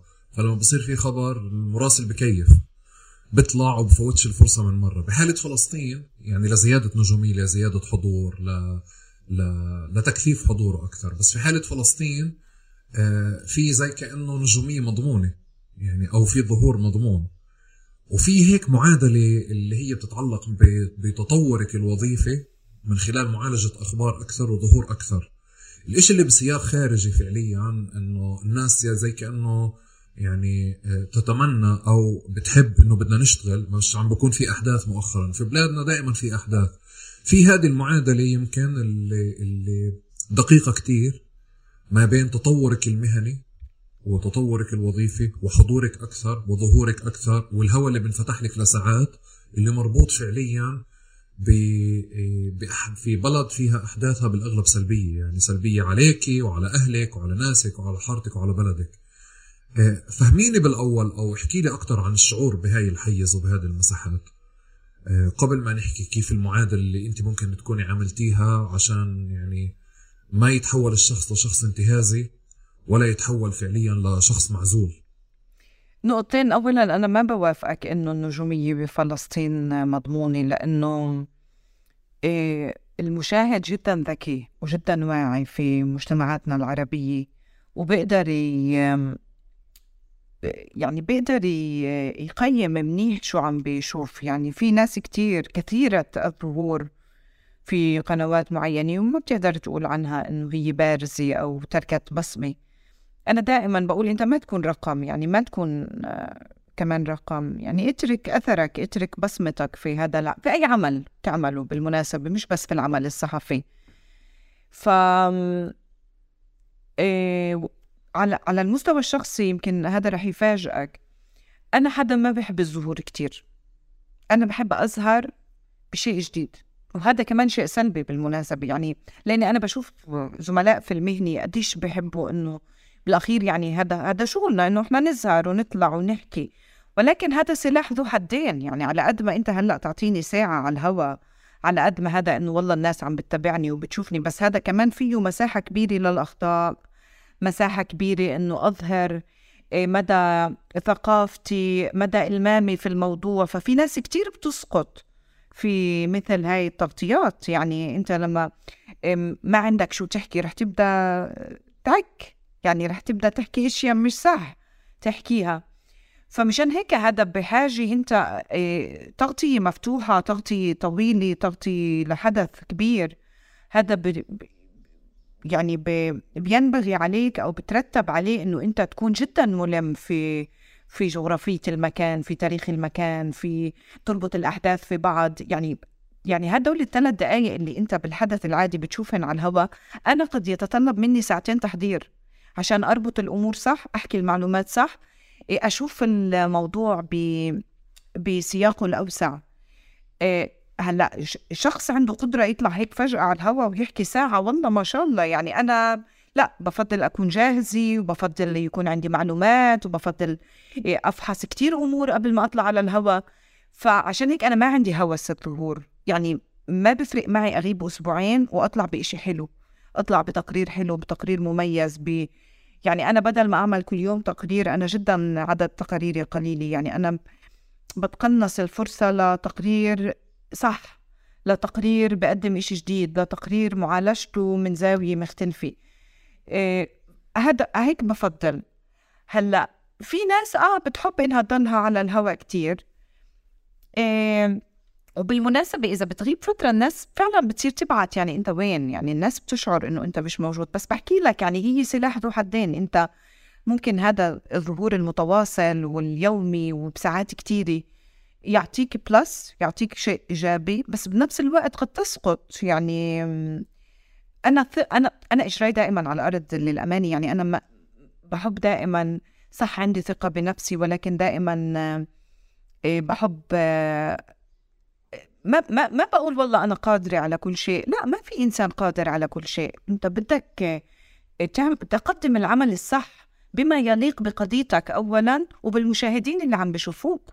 يعني أنت شريحة واسعة من الناس عندها حس انتقاد كتير عالي. ما بصير تطلع على الهواء وتحكي أي كلام وتحكي أي شيء وتمضغ نفس الحكي وتكرر نفس المعلومة. ما بزبط. أنت بده يكون عندك إدراك كافي لل زي ما حكيت إنك تربط الموضوع جغرافيا تاريخيا الواقع تأثيره على الوضع. هذا يعني ممكن خبر صغير تقرأ إنه والله إسرائيل عرضت الوساطة على السودان ل... لقمة حوار. هل يكفي إنك تطلع تحكي عن هاي المعلومة؟ طب ما أنت بدك تفهم تاريخ العلاقات وبدك تحكي إمتى كانت الزيارات وإمتى تطورت وإلى أي مدى ممكن هذا يصير فعليا؟ وشو المواقف اللي موجودة اليوم في السودان تجاه إسرائيل مثلا؟ أنا بعطيك. فأنا فورا لما يطلب مني بث أنا بحضر حالي دائما ما ولا أخجل من إنه كل لايف لإلي هو يكون درس إلي أنا بالأول. يعني جد أنا صدقا بحكي لك أي حدا بقابله في عملي الصحفي سواء كان صحفي أو سياسي أو إنسان من عامة الناس أو طفل. بحاول أستخلص منه عبر وبحاول أتعلم منه من من أي شيء من أي شيء أتعلم شيء اجتماعي أتعلم عبره للحياة أتعلم أي شيء. بحب إني أستفيد من أي شخص. إيه ونفس الشيء أي مداخلة أي موضوع وإنت تنساش إحنا مش اختصاص والله. أقصى أو اختصاص قدس أو اختصاص داخل أنت بأي لحظة ممكن تكون على الهواء ويسألوك عن موضوع تاني يسألوك عن إيران ويسألوك عن السودان ويسألوك عن الإمارات ويسألوك عن السعودية ويسألوك عن أي موضوع بخطر في بالك بنفس اللحظة اللي أنت واقف فيها قصف على سوريا هدم بيت بعرفش وين اقتحام لمدينة جنين أي شيء عملية إطلاق نار. قد تسأل عن أي شيء وأنت على الهواء. فانت لازم تكون جاهز. ومش عيب إنك تقول أنا بدي أفحص هاي المعلومة ولا إنك تحكي شيء مش دقيق أو غير صحيح لأنك عمليا بتفقد مصداقيتك. وأنا بالنسبة لإلي الشخص اللي بوقع في هيك خطأ إنه ما يكون يعني أنا شو سلاحي غير مصداقيتي؟ إذا ما إذا بدي أحكي إشي مش صحيح على الهواء ليش الناس تثق فيي أو تصدقني بعدين؟ أو تتأكد إني أنا بحكي الصح أو الغلط؟ فمشان هيك باعتقادي هاي أهم يعني. نجوان شو معادلتك أنت ل... ل... على يعني لتديري سرعة الخبر بشكل دقيق؟ إنك تنقلي خبر بشكل بشكل سريع ودقيق بنفس الوقت. أنا بتهمني الدقة قبل السرعة بس برضه بسرع. يعني أنا أي خبر هلأ هلأ يجي عاجل عندك إيه على أي موقع إسرائيلي مثلا يجيني هلأ خبر صار إشي أنا بحاول أتأكد من أي مصدر. بسرعة. بعمل بسرعة بسرعة بسرعة دبل تشيك يعني إيه في إشي بيقولوا له بالصحافة تصليب يعني إنك تفحص الخبر مع أكثر من جهة مثل الشكل الصليب إنه مع أكثر من جهة. يعني سمعت الخبر بشكل عمودي تفحصه بشكل أفقي كمان. بحاول أعمل بسرعة وبحاول يعني هلأ يجيني الجزيرة يقولوا لي نجوان في ولعت في الأقصى. ما بطلع على الهواء قبل ما أحكي مع حدا موجود في الأقصى. ما بطلع. طب ما بحطوا عليك ضغط إنك تأخرتي؟ طبعا في ضغط. يعني بالأخير كمان السرعة مهمة بس أنت عشان هيك لازم يكون عندك 20 مصدر في الأقصى مش شخص واحد. يعني بتتصل بهذا ما ردش بتتصل بالثاني مثلا.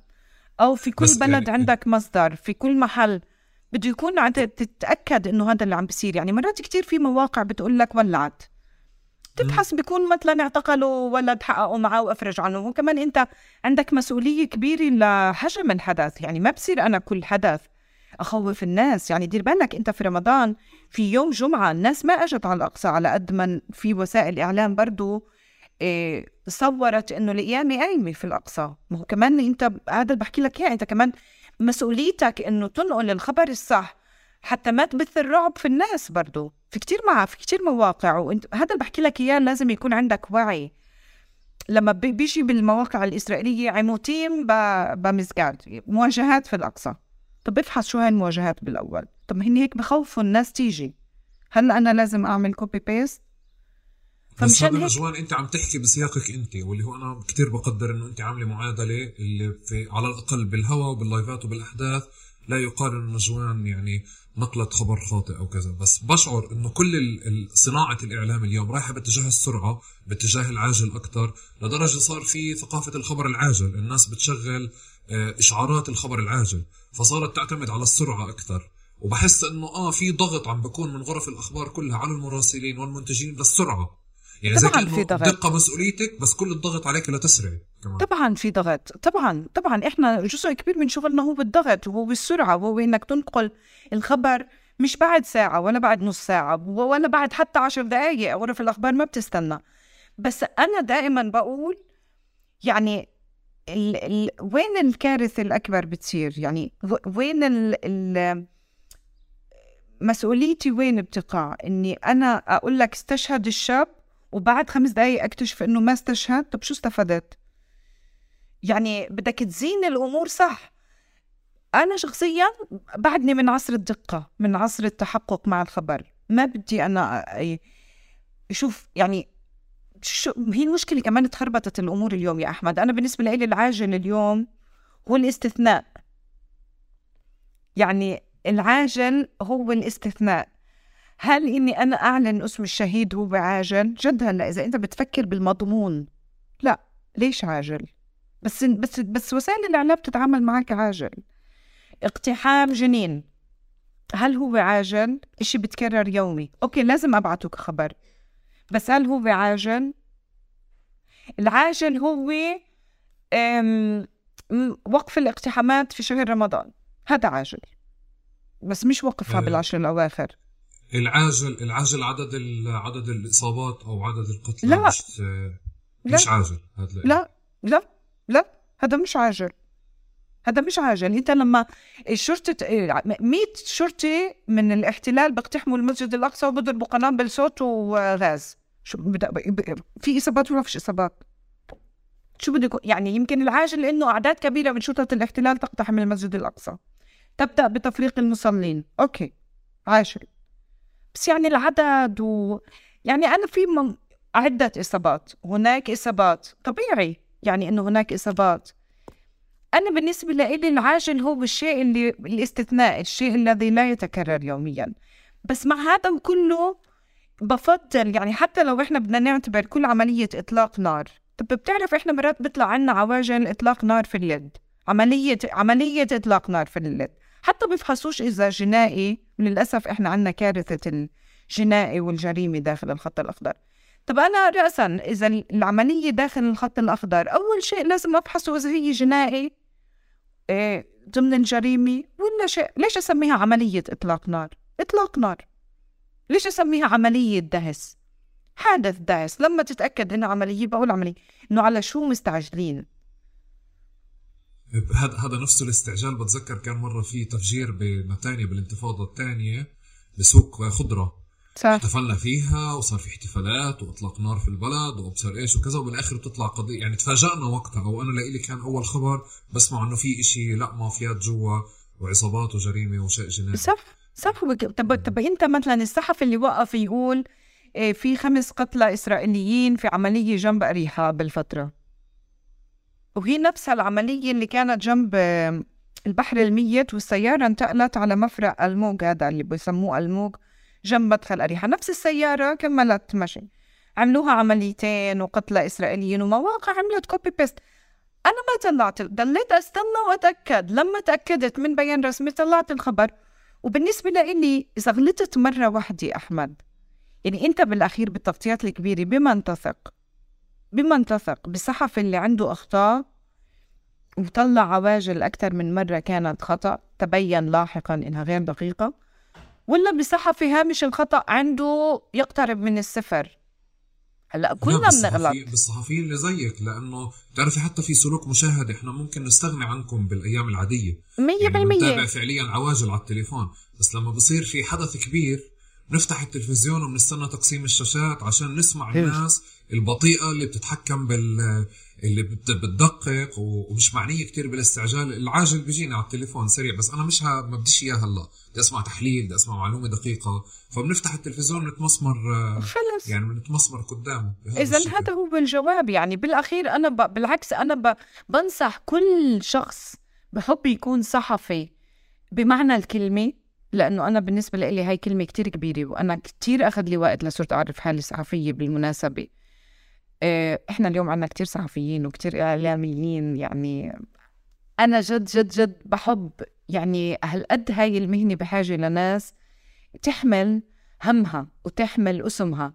لأنه على قد ما ممكن يبين سهل إنه أنا أمسك ميكروفون صدقا ما بسميها مهنة المتاعب أبدا بالعكس أنا بقول مهنة جدا ممتعة وعادة إحنا اللي بنختارها بالمناسبة مهنة المتاعب هي اللي تفرض عليك.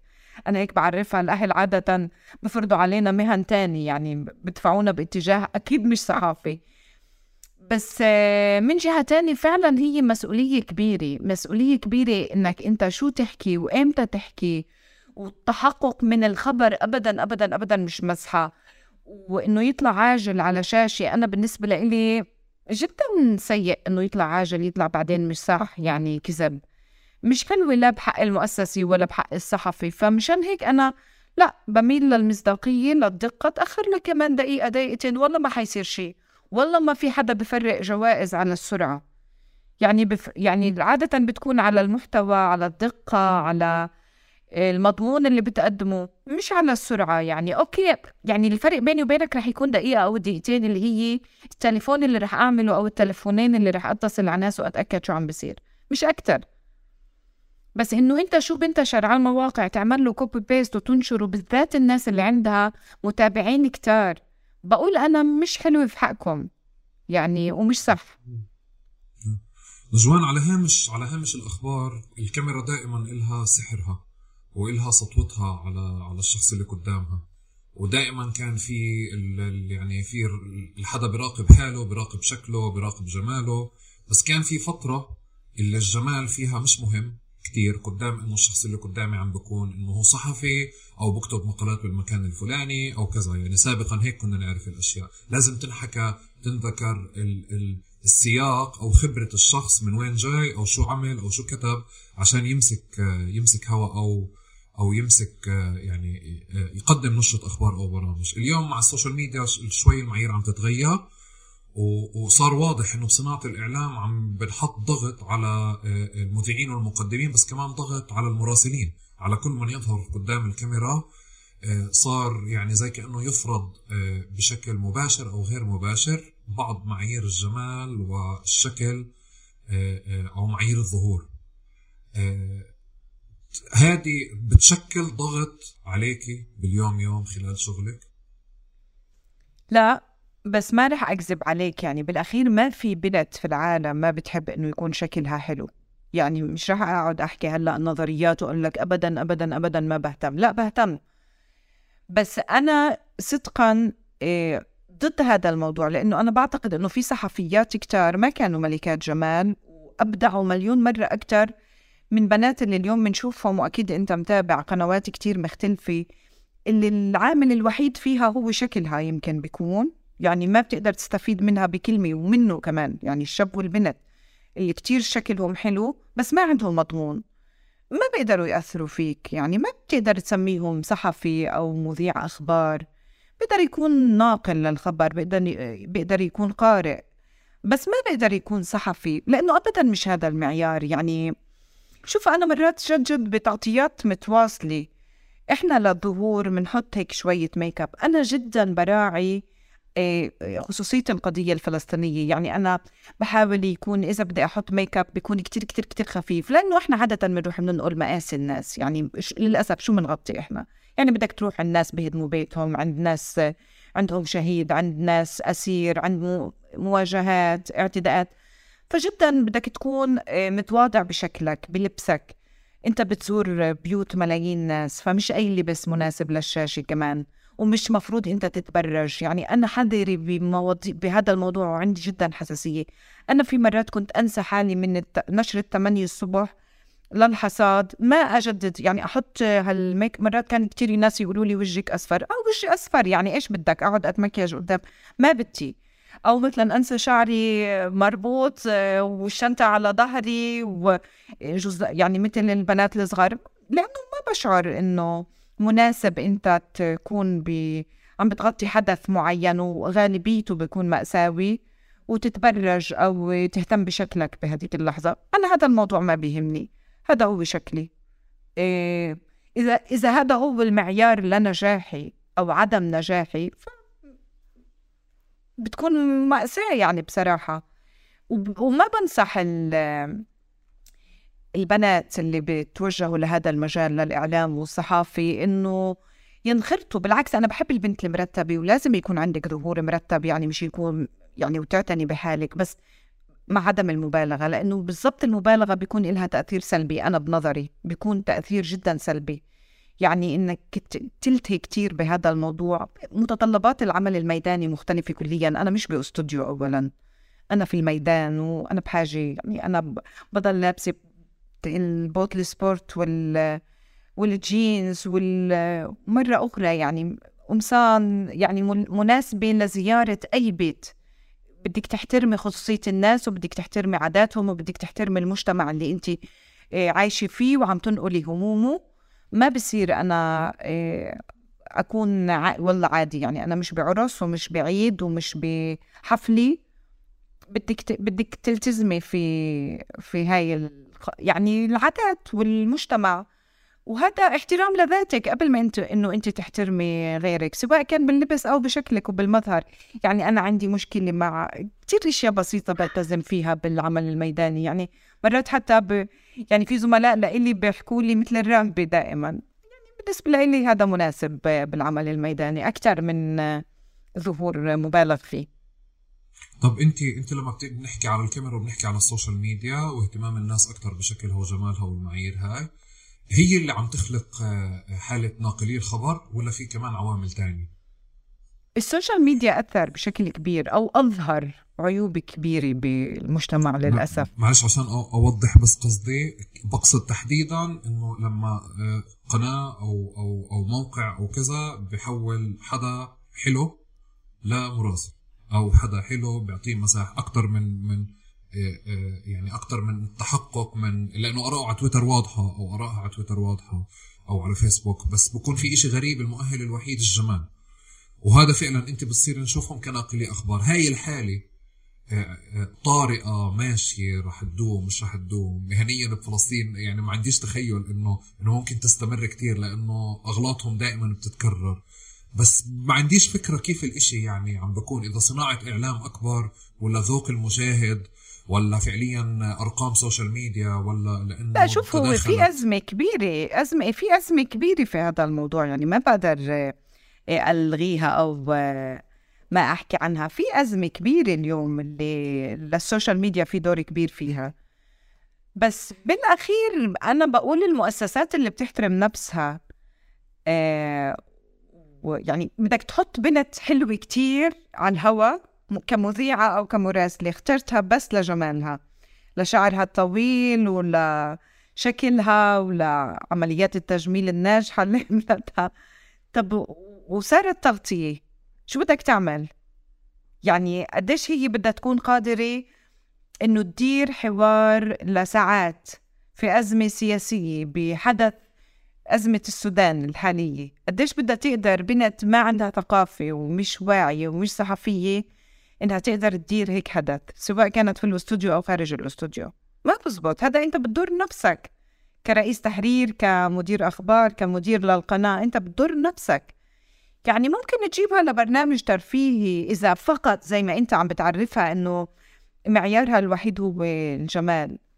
يعني أنا بقول إنه غلط إنه طبعا يتم التو... كمان ممنوع نختار شباب بس حلوين يعني. أنت ما تميز دائما بس البنات. ما ميزت يعني آه في كمان أنا... شباب بيكونوا ما عندهم مضمون وبس بتكلوا على شكلهم. لا ما عنديش آه، مشكلة مع هاي. أنا بس أنا حبيت إنه يعني كيف أنت صدرتي لي إياها إنه مثل ما أنت بتقول يعني. لا هم شكرا يعني. خلي علاقاتك جيدة. أنت فعليا لابسيني أنا بالحيط انت شو بتعرفي فعليا؟ ما بتعرفي حدا من اللي بحكي ما هو يعني مش شرط يعني في بنات حلوات ومثقفات كتير كمان يعني. طبعا طبعا. لا مش هيك النقاش. أنا مش عم بحكي إنه آه هذه أو لا فهمت فهمت بعض. نقاشك. ف يعني. إحنا برضه هذا كتير. بالآخر بالآخر في غربال في هذا المجال أنا بعتقد و... والناس اذكى من هيك يعني الناس اذكى من إنها بس تتعلق بشكل. صدقني. أوكي. آه، نجوان إحنا بنحكي على على المراسل وبنحكي على نجوان آه، بنحكي عن نجوان آه، نقدرش كمان نتجاوز شيرين. حبيبتنا وصديقتنا في هذا السياق. بس بدي أجرب أسألك أول سؤال أنت يعني نذكرها بالخير دائما ولكن على مستوى مهني فعليا كتار بيحكوا على أهميتها وأهمية عملها وأهمية مثلا دورها. ممكن تحكي لي أكثر عن شيرين الصحفية؟ آه، وأهميتها أهمية عملها كمراسلة وأنت يعني اشتغلتي معها وعهدتيها كبروديوسر وكزميلة مراسلة.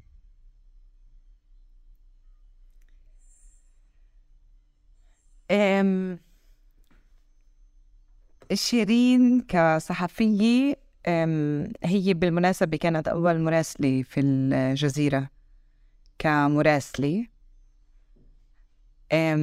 عايشت أحداث كتير كبيرة وغطتها بقمة المهنية. أه، شيرين أكتر شي كان بارز في عملها الصحفي هو كم هائل من المهنية اللي كانت تتعامل فيها مع الحدث. وكانت كتير تحاول تحيد مشاعرها الشخصية في التغطيات. بهذا الموضوع يمكن كتير بتتفوق علينا شيرين بدرجات يعني إنه كانت تقدر جدا تكون موضوعية في التغطيات. يعني أكتر حدا فينا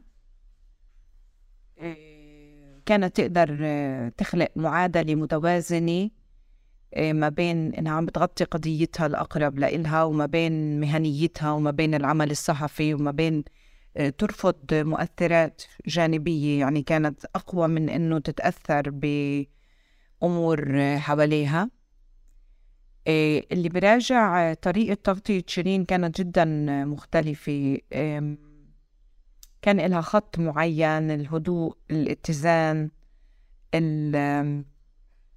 عدم الانفعال آه، يعني اللي بيعرف شيرين على الشاشة بيقدر ياخذ هاي الانطباعات وهي فعلا كانت تحافظ عليها خلال التغطيات رغم إنه شخصيتها في أرض الواقع مختلفة جدا.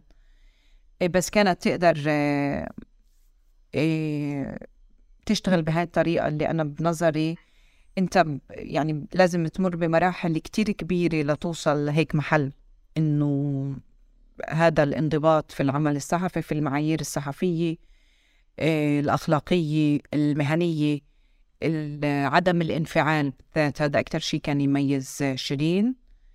وشيرين كانت جدا مثقفة آه، الموضوع اللي كانت بدها تغطيه بالذات إذا تم انتدابها ل عمل خارج فلسطين كنت أشوف قديش كانت تشتغل وكانت تقرأ وكانت تفحص أمور قبل ما تتوجه للمحل اللي كانت بدها تغطيه.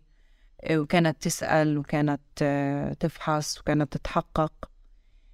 فهذا هو اللي أنا كنت بحكي عنه إنه هامش الخطأ عند الصحفي بكل ما بتكون أنت محضر حالك أفضل لشو بدك تحكي ولشو بده ينحكى. بتقلل من هامش الخطأ عندك بتخلي المشاهد يثق فيك أكتر. وأظن إنه محبة الناس لشيرين مش مش شيء عبث يعني هو بسبب مهنيتها ل 25 سنة وبسبب محبتها كمان للناس. يعني هن عمليا بيرجعوا لها هاي المحبة. يعني هي مش مجرد صحفية فلسطينية. شيرين أنا بعتقد تقدر تكون مدرسة لأجيال في في الصحافة للي براجع تقاريرها وبمداخلاتها والطريقة اللي كانت تقدم فيها الخبر بيقدر يكون مرجع. طب جوان كمان يعني أنا بعرف كتير منيح حيز المساحة الشخصية والخاصة وبعرف قديش يعني تأثرتي لاحقا يعني بعد استشهادها على مستوى شخصي ومهني بس يعني قبلها بدي يعني قبل ما أحكي عن المهني ما بعد بنظرك ما بعد ما بعد ما بعد شيرين بدي وكمان خليني هيك أحكي أكون كتير صادق معك وواضح إنه بعرف كتير منيح إنك ما عبرتي وما حكيتي كفاية آه عن آه عن استشهادها عن رحيلها لأنه انت حدا كتير خاص ومشاعرك معها كتير خاصة. وبنفس الوقت لأنه في جو كتير كبير من من اختلط الحابل بالنابل واختلط اللي بيعرف وما بيعرف وكذا بس بنفع يعني نجوان تحكي لنا عن شيرين الخاصة الصديقة بهذا الحيز وهذه المساحة. يعني أستأذنك وبعرف إنه في في ثقل ولكن يعني آه، بعرف كتير منيح إنه انت من أقرب الناس لإلها وبعرف كتير منيح إنه كل شيء رح تشاركينا إياه رح يكون يعني كتير صادق. فحب أسمع منك.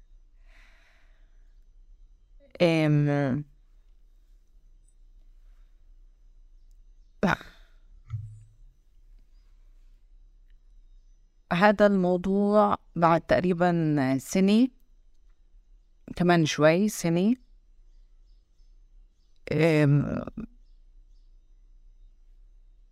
بعده كتير صعب كتير كتير صعب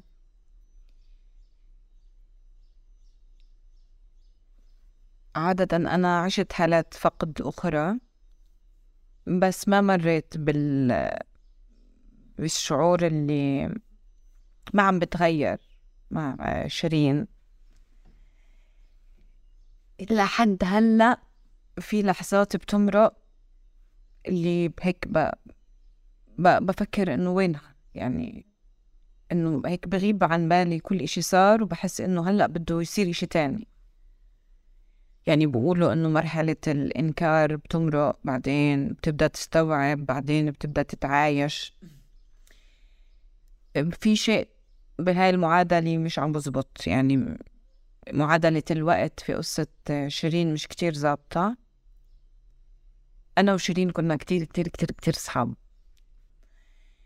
يعني أنا كنت واصلة مع شيرين. بالمناسبة أنا أول ما بديت في الجزيرة علاقتي كانت أقرب مع جيفارا لأني كنت أشتغل ببرنامج فلسطين تحت المجهر اللي جيفارا كانت تقدمه.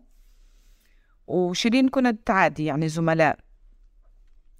العلاقة مع شيرين بدأت في تغطية خطة الانفصال عن غزة إيه تقريبا بعام 2005 إيه كنت معها وعشنا تجربة كتير كتير كتير آه، غريبة إنه فتنا على المستوطنات في غزة. وفي أيام كنا ننام في بيوت المستوطنين اللي أخليت ما كان في وين تنام. كنت أنام أنا وياها على الأرض على يعني في ليلة بتذكر بمستوطنة نيفيت كليم نمنا على نايلون يعني فرشنا نايلون اللي كانوا يضبوا فيه أغراضهم المستوطنين وكنا ننام على الأرض إيه وكنا نضحك كتير كتير كتير إنه كنا نضطر نحكي بلغة إنجليزية ما بدنا حدا يعرف إنه إحنا فلسطينيين لأنه في بيوت لسه كانوا ما أخلوها المستوطنين فلك أن تتخيل إنه كمية العدائية اللي كانت عندهم ضد أي حدا عم بغطي الانفصال. فبهاي الفترة جدا تقربنا من بعض ووصلنا لمرحلة حرفيا بقدر أقول لك إنه أنت لما أنا كنت أكون مع شيرين أنت كأنك مع مرايتك يعني تعرفك في مرات الإنسان بعض الأمور اللي بحاول يخفيها عن أشخاص آخرين ما بحب الناس تشوفه بمواقف معينة. تخجل منها تخجل تقول إنك عملتها. كنت أنا وشيرين واصلين لأنه متجاوزين هاي المرحلة يعني كانت فعلا هي أقرب شخص لإلي. وبعدها يعني يعني أنا كتير صعب علي أحكي بلغة الماضي عنها بس كمان بعدها لأنه ما في لها بديل في حياتي. فهي بعدها الأقرب لإلي. هي إنساني جدا جدا جدا جدا حدا منيح. يعني قد ما أحكي لك إنه هي حدا منيح ما بكون ببالغ لأنه جد يعني في أنا أكثر من مرة كنت هقول إنه هي كانت تشبه الأم بالنسبة لإلي مش بفارق الجيل. أبدا بس هي فعلا شكلت لي هاي الحالة في القدس لأنه أنا من وقت اللي انتقلت من الشمال فقدت هذا يعني ما في إمتى أطمن إمتى أنا بروح وإمتى بروح وإمتى باجي وإمتى بوصل خلص أنا عايشة في بيت تاني فما في هاي العلاقة صفت مع أهلي. بس يعني شيرين كانت كل الوقت يعني أكون مثلا معها بمحل أروح إنه وصلت الحاجز قلبت الح... يعني ثلاث مسجات عبين ما أوصل البيت بس تتأكد إنه أنا وصلت على سبيل المثال. ونفس الشيء أنا مثلا إذا كانت عندي في القدس وبدها تطلع أضل أطمن. إذا حدا فينا يمرض إنه إنه نودي لبعض ال... يعني يعني إشياء بسيطة يعني شغلات يعني خلص إنه إحنا ما بعرف يعني بدي أقول لك اخت أكثر بدي أقول لك صديقة أكثر بدي أقول لك لأنه أنت اليوم بتصير تقيم علاقاتك مع باقي الناس اللي بتعرفهم كأصدقاء وبتكتشف إنه الصديق يعني له مزايا مختلفة.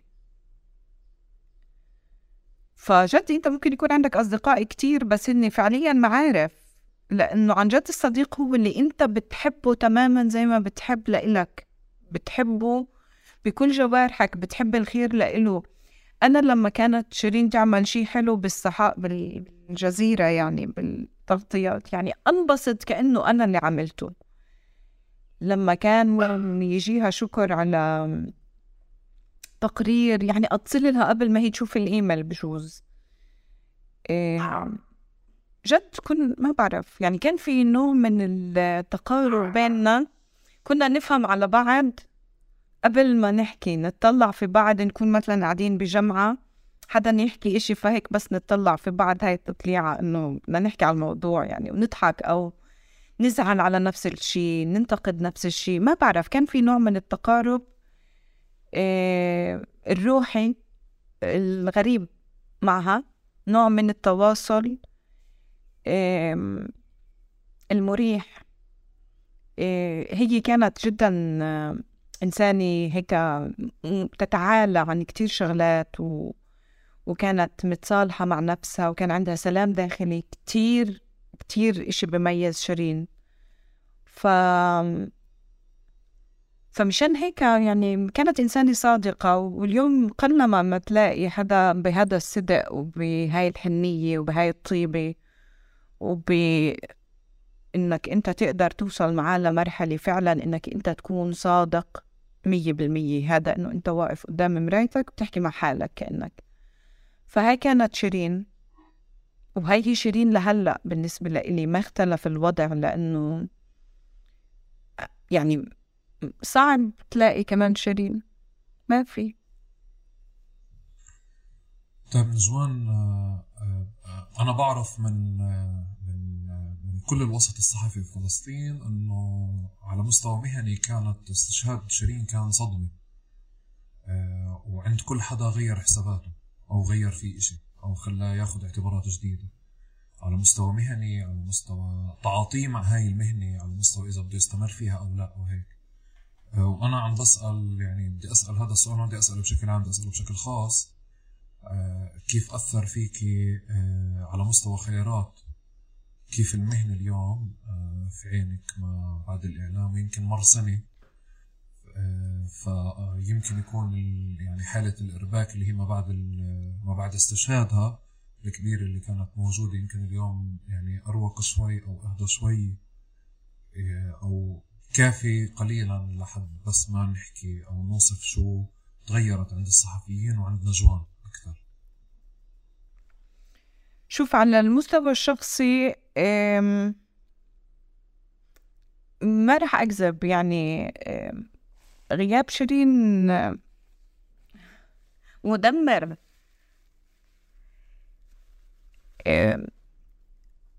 يعني أنت بتتعامل مع صعوبة الأمور وتفاصيل الأشياء يوميا. يعني يعني أنت بتقول إنه يعني ما في يوم ب 365 يوم بمرق وما بفكر فيها مليون مرة. ما بفتقدها بكل إشي. ما بمرق. وأصعب شيء إنه أكتر إنسان بحب أحكي معاه عن موتها. هيك هي يعني يعني أنا كتير مرات لهلأ بمسك التليفون بشكل تلقائي بدون ما بدون وعي. هاي اللحظات اللي بتمرق و وبقول لك إنه بشعر إني أنا مغيبة عن الواقع فيها صدقا صدقا في لحظات بفوت على التليفون بس أكتب لها وبعدين بتذكر إنه هي مش موجودة. إيه أنا مرة كتبت إنه يمكن مش حلو إنه إحنا نظهر أو هيك الناس بتفكر إنه لا ما تفك ما تأرجوا العدو إنه إنه غيابها دمركم أو أذاكم لهالدرجة. لا أذانا أذانا كتير. قتلوا فينا شيء يعني قتلوا أقرب الناس لإلي قتلوها. قتلوا إشي كتير حلو بحياتي. قتلوا وقت كتير بيني وبينها. قتلوا مليون سفرة رح نسافرها مع بعض و... ومليون مشوار ومليون فطور الصبح ومليون زيارة ومليون قصة نحكيها لبعض. قتلوا كتير.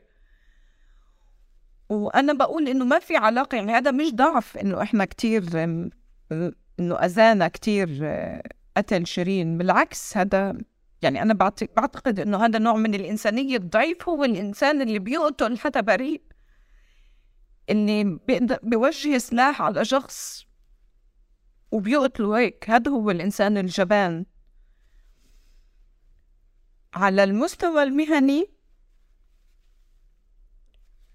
اللي أثر فيي من من شقة أنا بحاول أنا حكيتها في مرحلة معينة إنه أنا بحاول أدور على روح شيرين في الأشياء اللي رح أعملها وفي أشياء كتير تغيرت فيي. يعني في بعض الأحيان كنت أتناقش أنا وشيرين في بعض الأمور اللي لها علاقة باختلافات بيني وبيني بينها يعني بين شخصيتي وشخصيتها.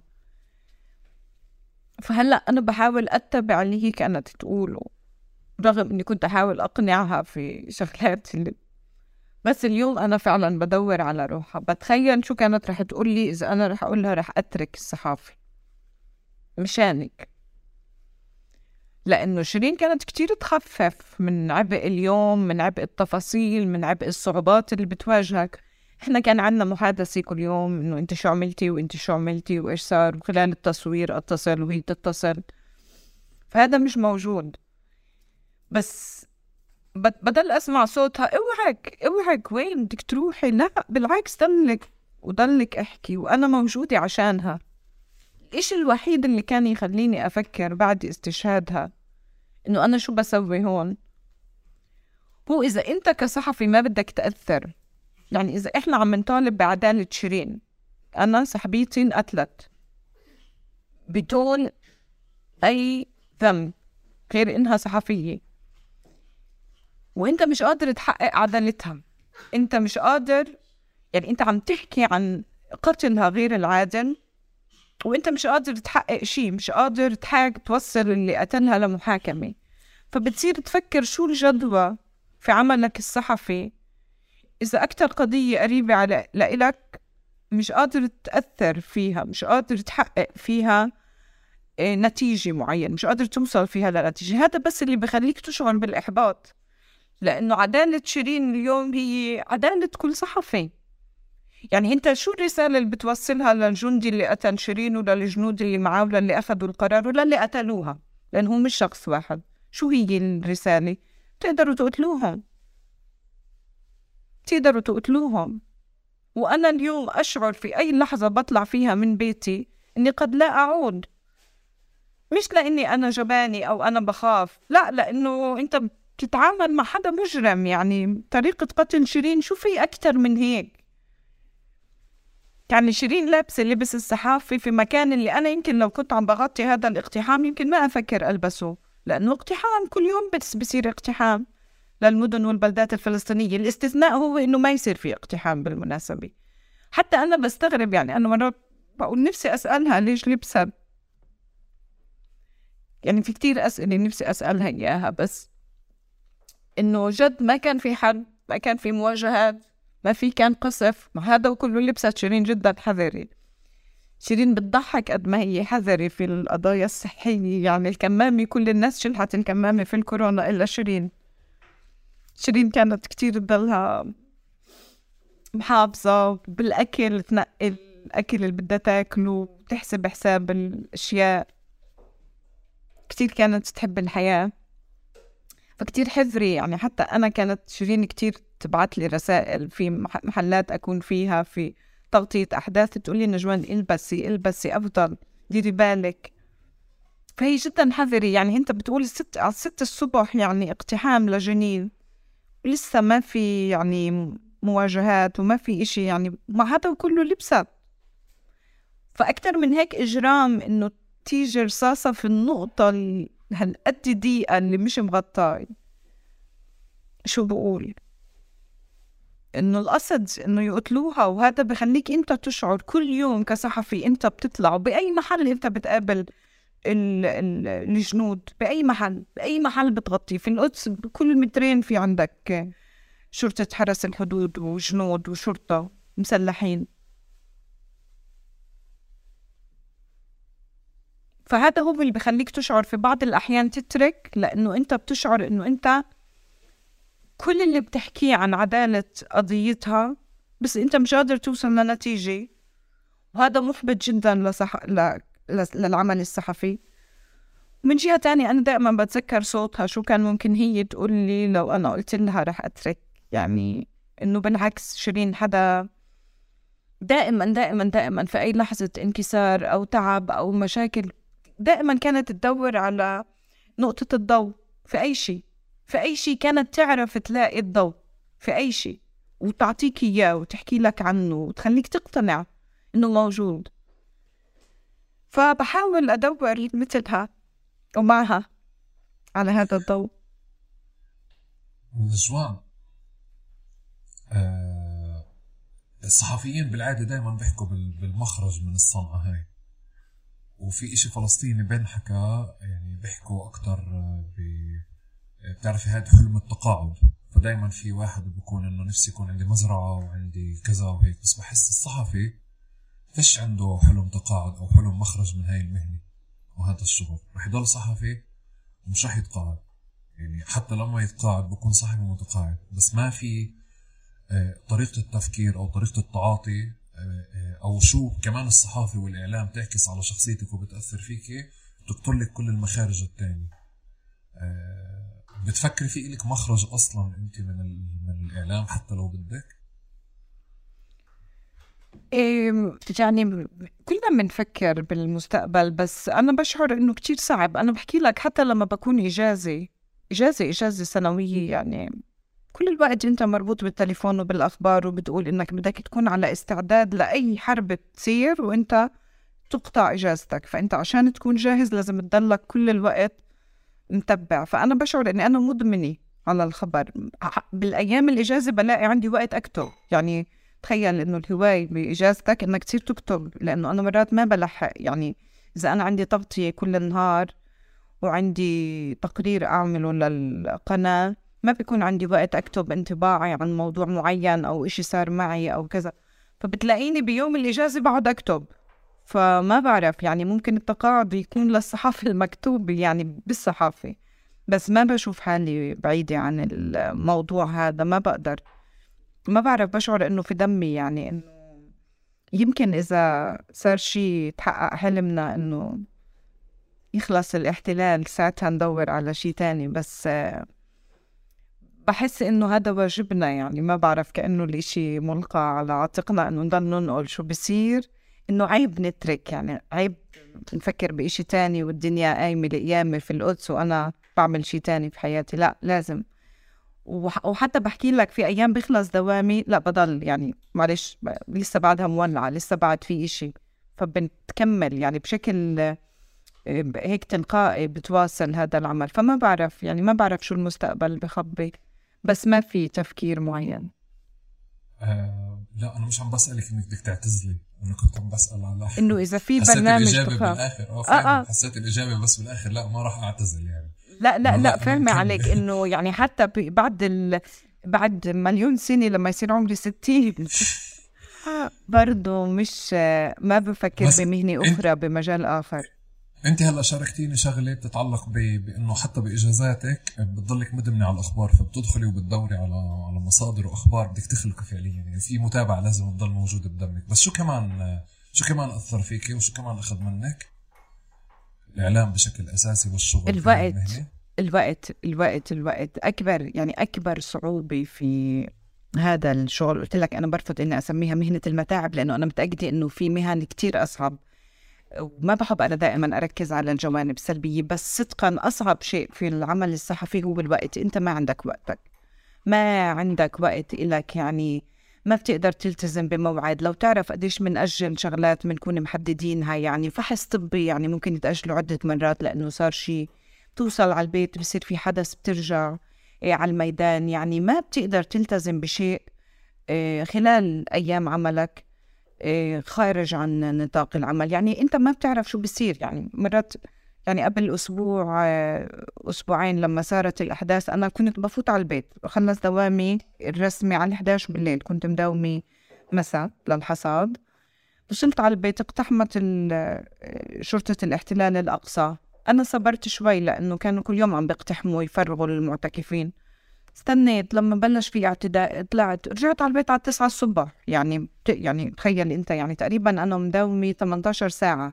ما في ما في يعني ما في وقت والله تقول هلأ خلص إيه كنت على جبل الزيتون صار ضرب بالوقت اللي بدي أخلص فيه المنتصف صار في ضرب بالصواريخ من لبنان امتد. لا وصل مراسل آخر على الحدود. يعني هيك انت ما في عندك وقت. وقتك هو الحدث. وقتك شو بصير في الدنيا وما بتقدر. يعني أنا على المستوى الشخصي ما بقدر أقول خلص دوامي بدي أروح ما عندي هذا الشعور. لا طالما في حدث أنت بدك تغطي وبالذات القدس. يعني هيك بتشعر إنه في رسالة لازم توصلها يعني بخاطرك مش بخاطرك ب... بس هي عادة بخاطري يعني لأنه أنا بكون حابة أغطي أحداث بتصير عنا بفلسطين وبالذات القدس. ما يعني عشقي للقدس جد صعب أوصف لك إياه. يعني بشعر إنه الاعتداء على أي شيء في القدس هو اعتداء على هاي الشخص. يمكن ما بعرف إذا بمرحلة معينة رح أنضج أكثر وتتغير هاي المشاعر بس حاليا أنا هيك. يعني بشعر إنه هذا إشي بخصني كتير ولازم أحكي عنه ولازم أغطيه. طب نجوان أنت وحدة كنت وأنت صغيرة قاعدة بالصف الأول وما زلتي لازم تعمل الواجب بالكامل. مدمنه على الأخبار.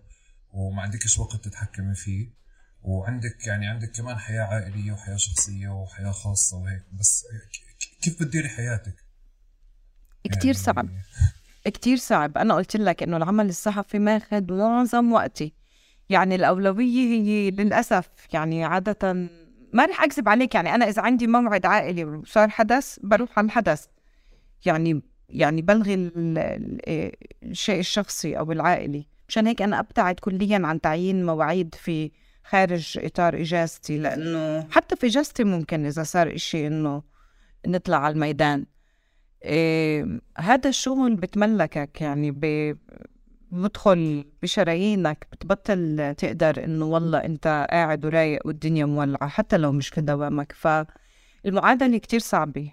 إيه مش سهل. إيه إحنا أطفالنا مظلومين. يعني في نهاية الموضوع أنت لما بتفكر بال... على المستوى البعيد أنت بتشعر بس مش بس الصحفيين. يعني في مهن أخرى بالعالم اللي الأم أو الزوجة أو الزوج كمان والأب إيه وقت شغلهم ما بيكون بإيدهم وبالأخير الأطفال بنظلموا. هلأ بدك تحاول أنت قدر المستطاع إنه الوقت المتاح يكون وقت اللي هو آه، فيه جودي. يعني أنا كمان بآمن إنه في أمهات في البيت موجودات وما بيقضوا الوقت الصح مع أولادهم بحاول أواسي حالي يعني في هاي المقولة. بس يعني بدك أقول لك بتعطي شيء مية في المية كذب ما ما بصدق. وأنا اللي بتقول والله أنا قادري هون وقادري حتى الممرضة فكر فيها وحتى أي مهنة بتتطلب منك أوقات عمل مش اعتيادية ومش طبيعية ومش بالوقت اللي ولادك فيهن في البيت أو عيلتك يعني.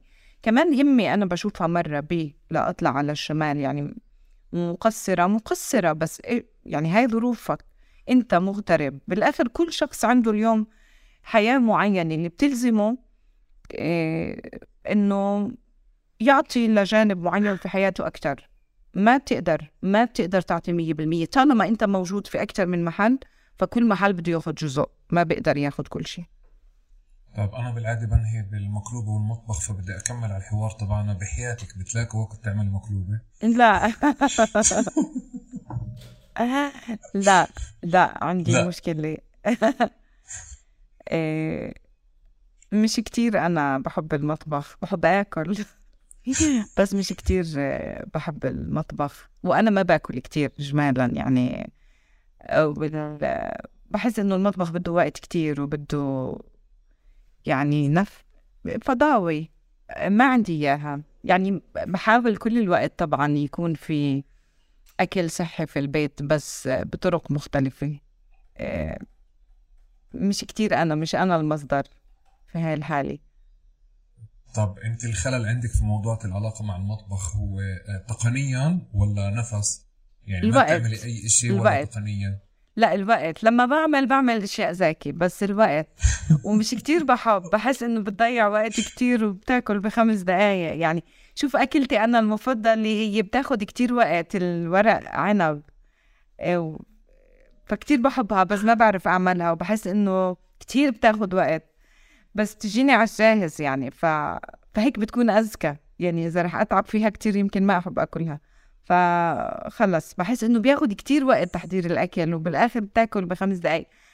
لما بيكون عندي إجازة وعندي وقت بعمل بعمل أشياء زاكي بس مش الطبخات الكبيرة يعني أشياء هيك خفيفة معقولة. طب شو أنا وصلتني من مصادر إنك عاملة مقلوبة اليوم؟ ليش بتخبي علينا بدي أحاول. ذكرتني أنت بس ذكرت لما مرة علمتني فبدي أحاول أتذكر الطريقة. ليه مخبي عرفت أنا. مجهزة آه. أنت أمورك طيبة رواق خلص, خلص، تقنيا خلص. ونفس ووقت اليوم في مقلوبة. آه ما أنا إجازة هيني قعدت لك اليوم. ما أنا إجازة. ف شكرا شكرا نجوان آه، يعني على هذا اللقاء آه، وعلى رحابة صدرك وعلى الخبرة وال, وال يعني والرواية اللي أعطيتني إياها.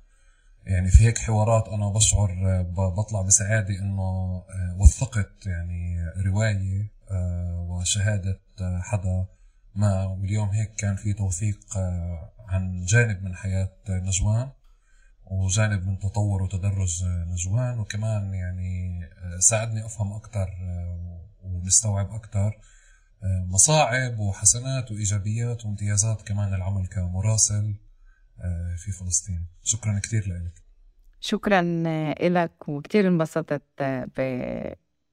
بالحوار معك وسعيدة إنه بالآخر ترتبت أمورنا إنه نعمل هذا اللقاء. أحكي لي صرت تأيد الحوارات هذه ولا لا؟ هلا امانه لا.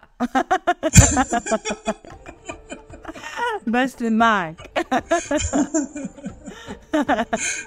نورتي تقارب. شكرا. شكرا لك شكرا لكم جميعا. يعطيكم ألف عافية. أه برجع وبذكر بنهاية اللقاء مرة ثانية بقديش مهم آه، دعم آه، آه، دعم تقارب ومن خلال الاشتراك مباشرة بقنوات اللي بتتابعونا فيها بتسمعونا أو بتشاهدونا. وكمان يعني اللي وصل معنا لهون فعليه امانه كبيره كثيره انه يشارك فعليا كل ما قيل أو جزء من ما قيل أو ما لفته آه، ومشاركة المحتوى مع حدا ممكن يكون مهتم. وكمان بسعدني جدا وتقارب بتكون سعيدة جدا آه، باستقبال مقترحاتكم للمواضيع والضيوف دائما من خلال المنصات الموجودة بالرابط. شكرا لكم جميعا ونلقاكم في حلقة قادمة. الأسبوع الجاي. شكرا.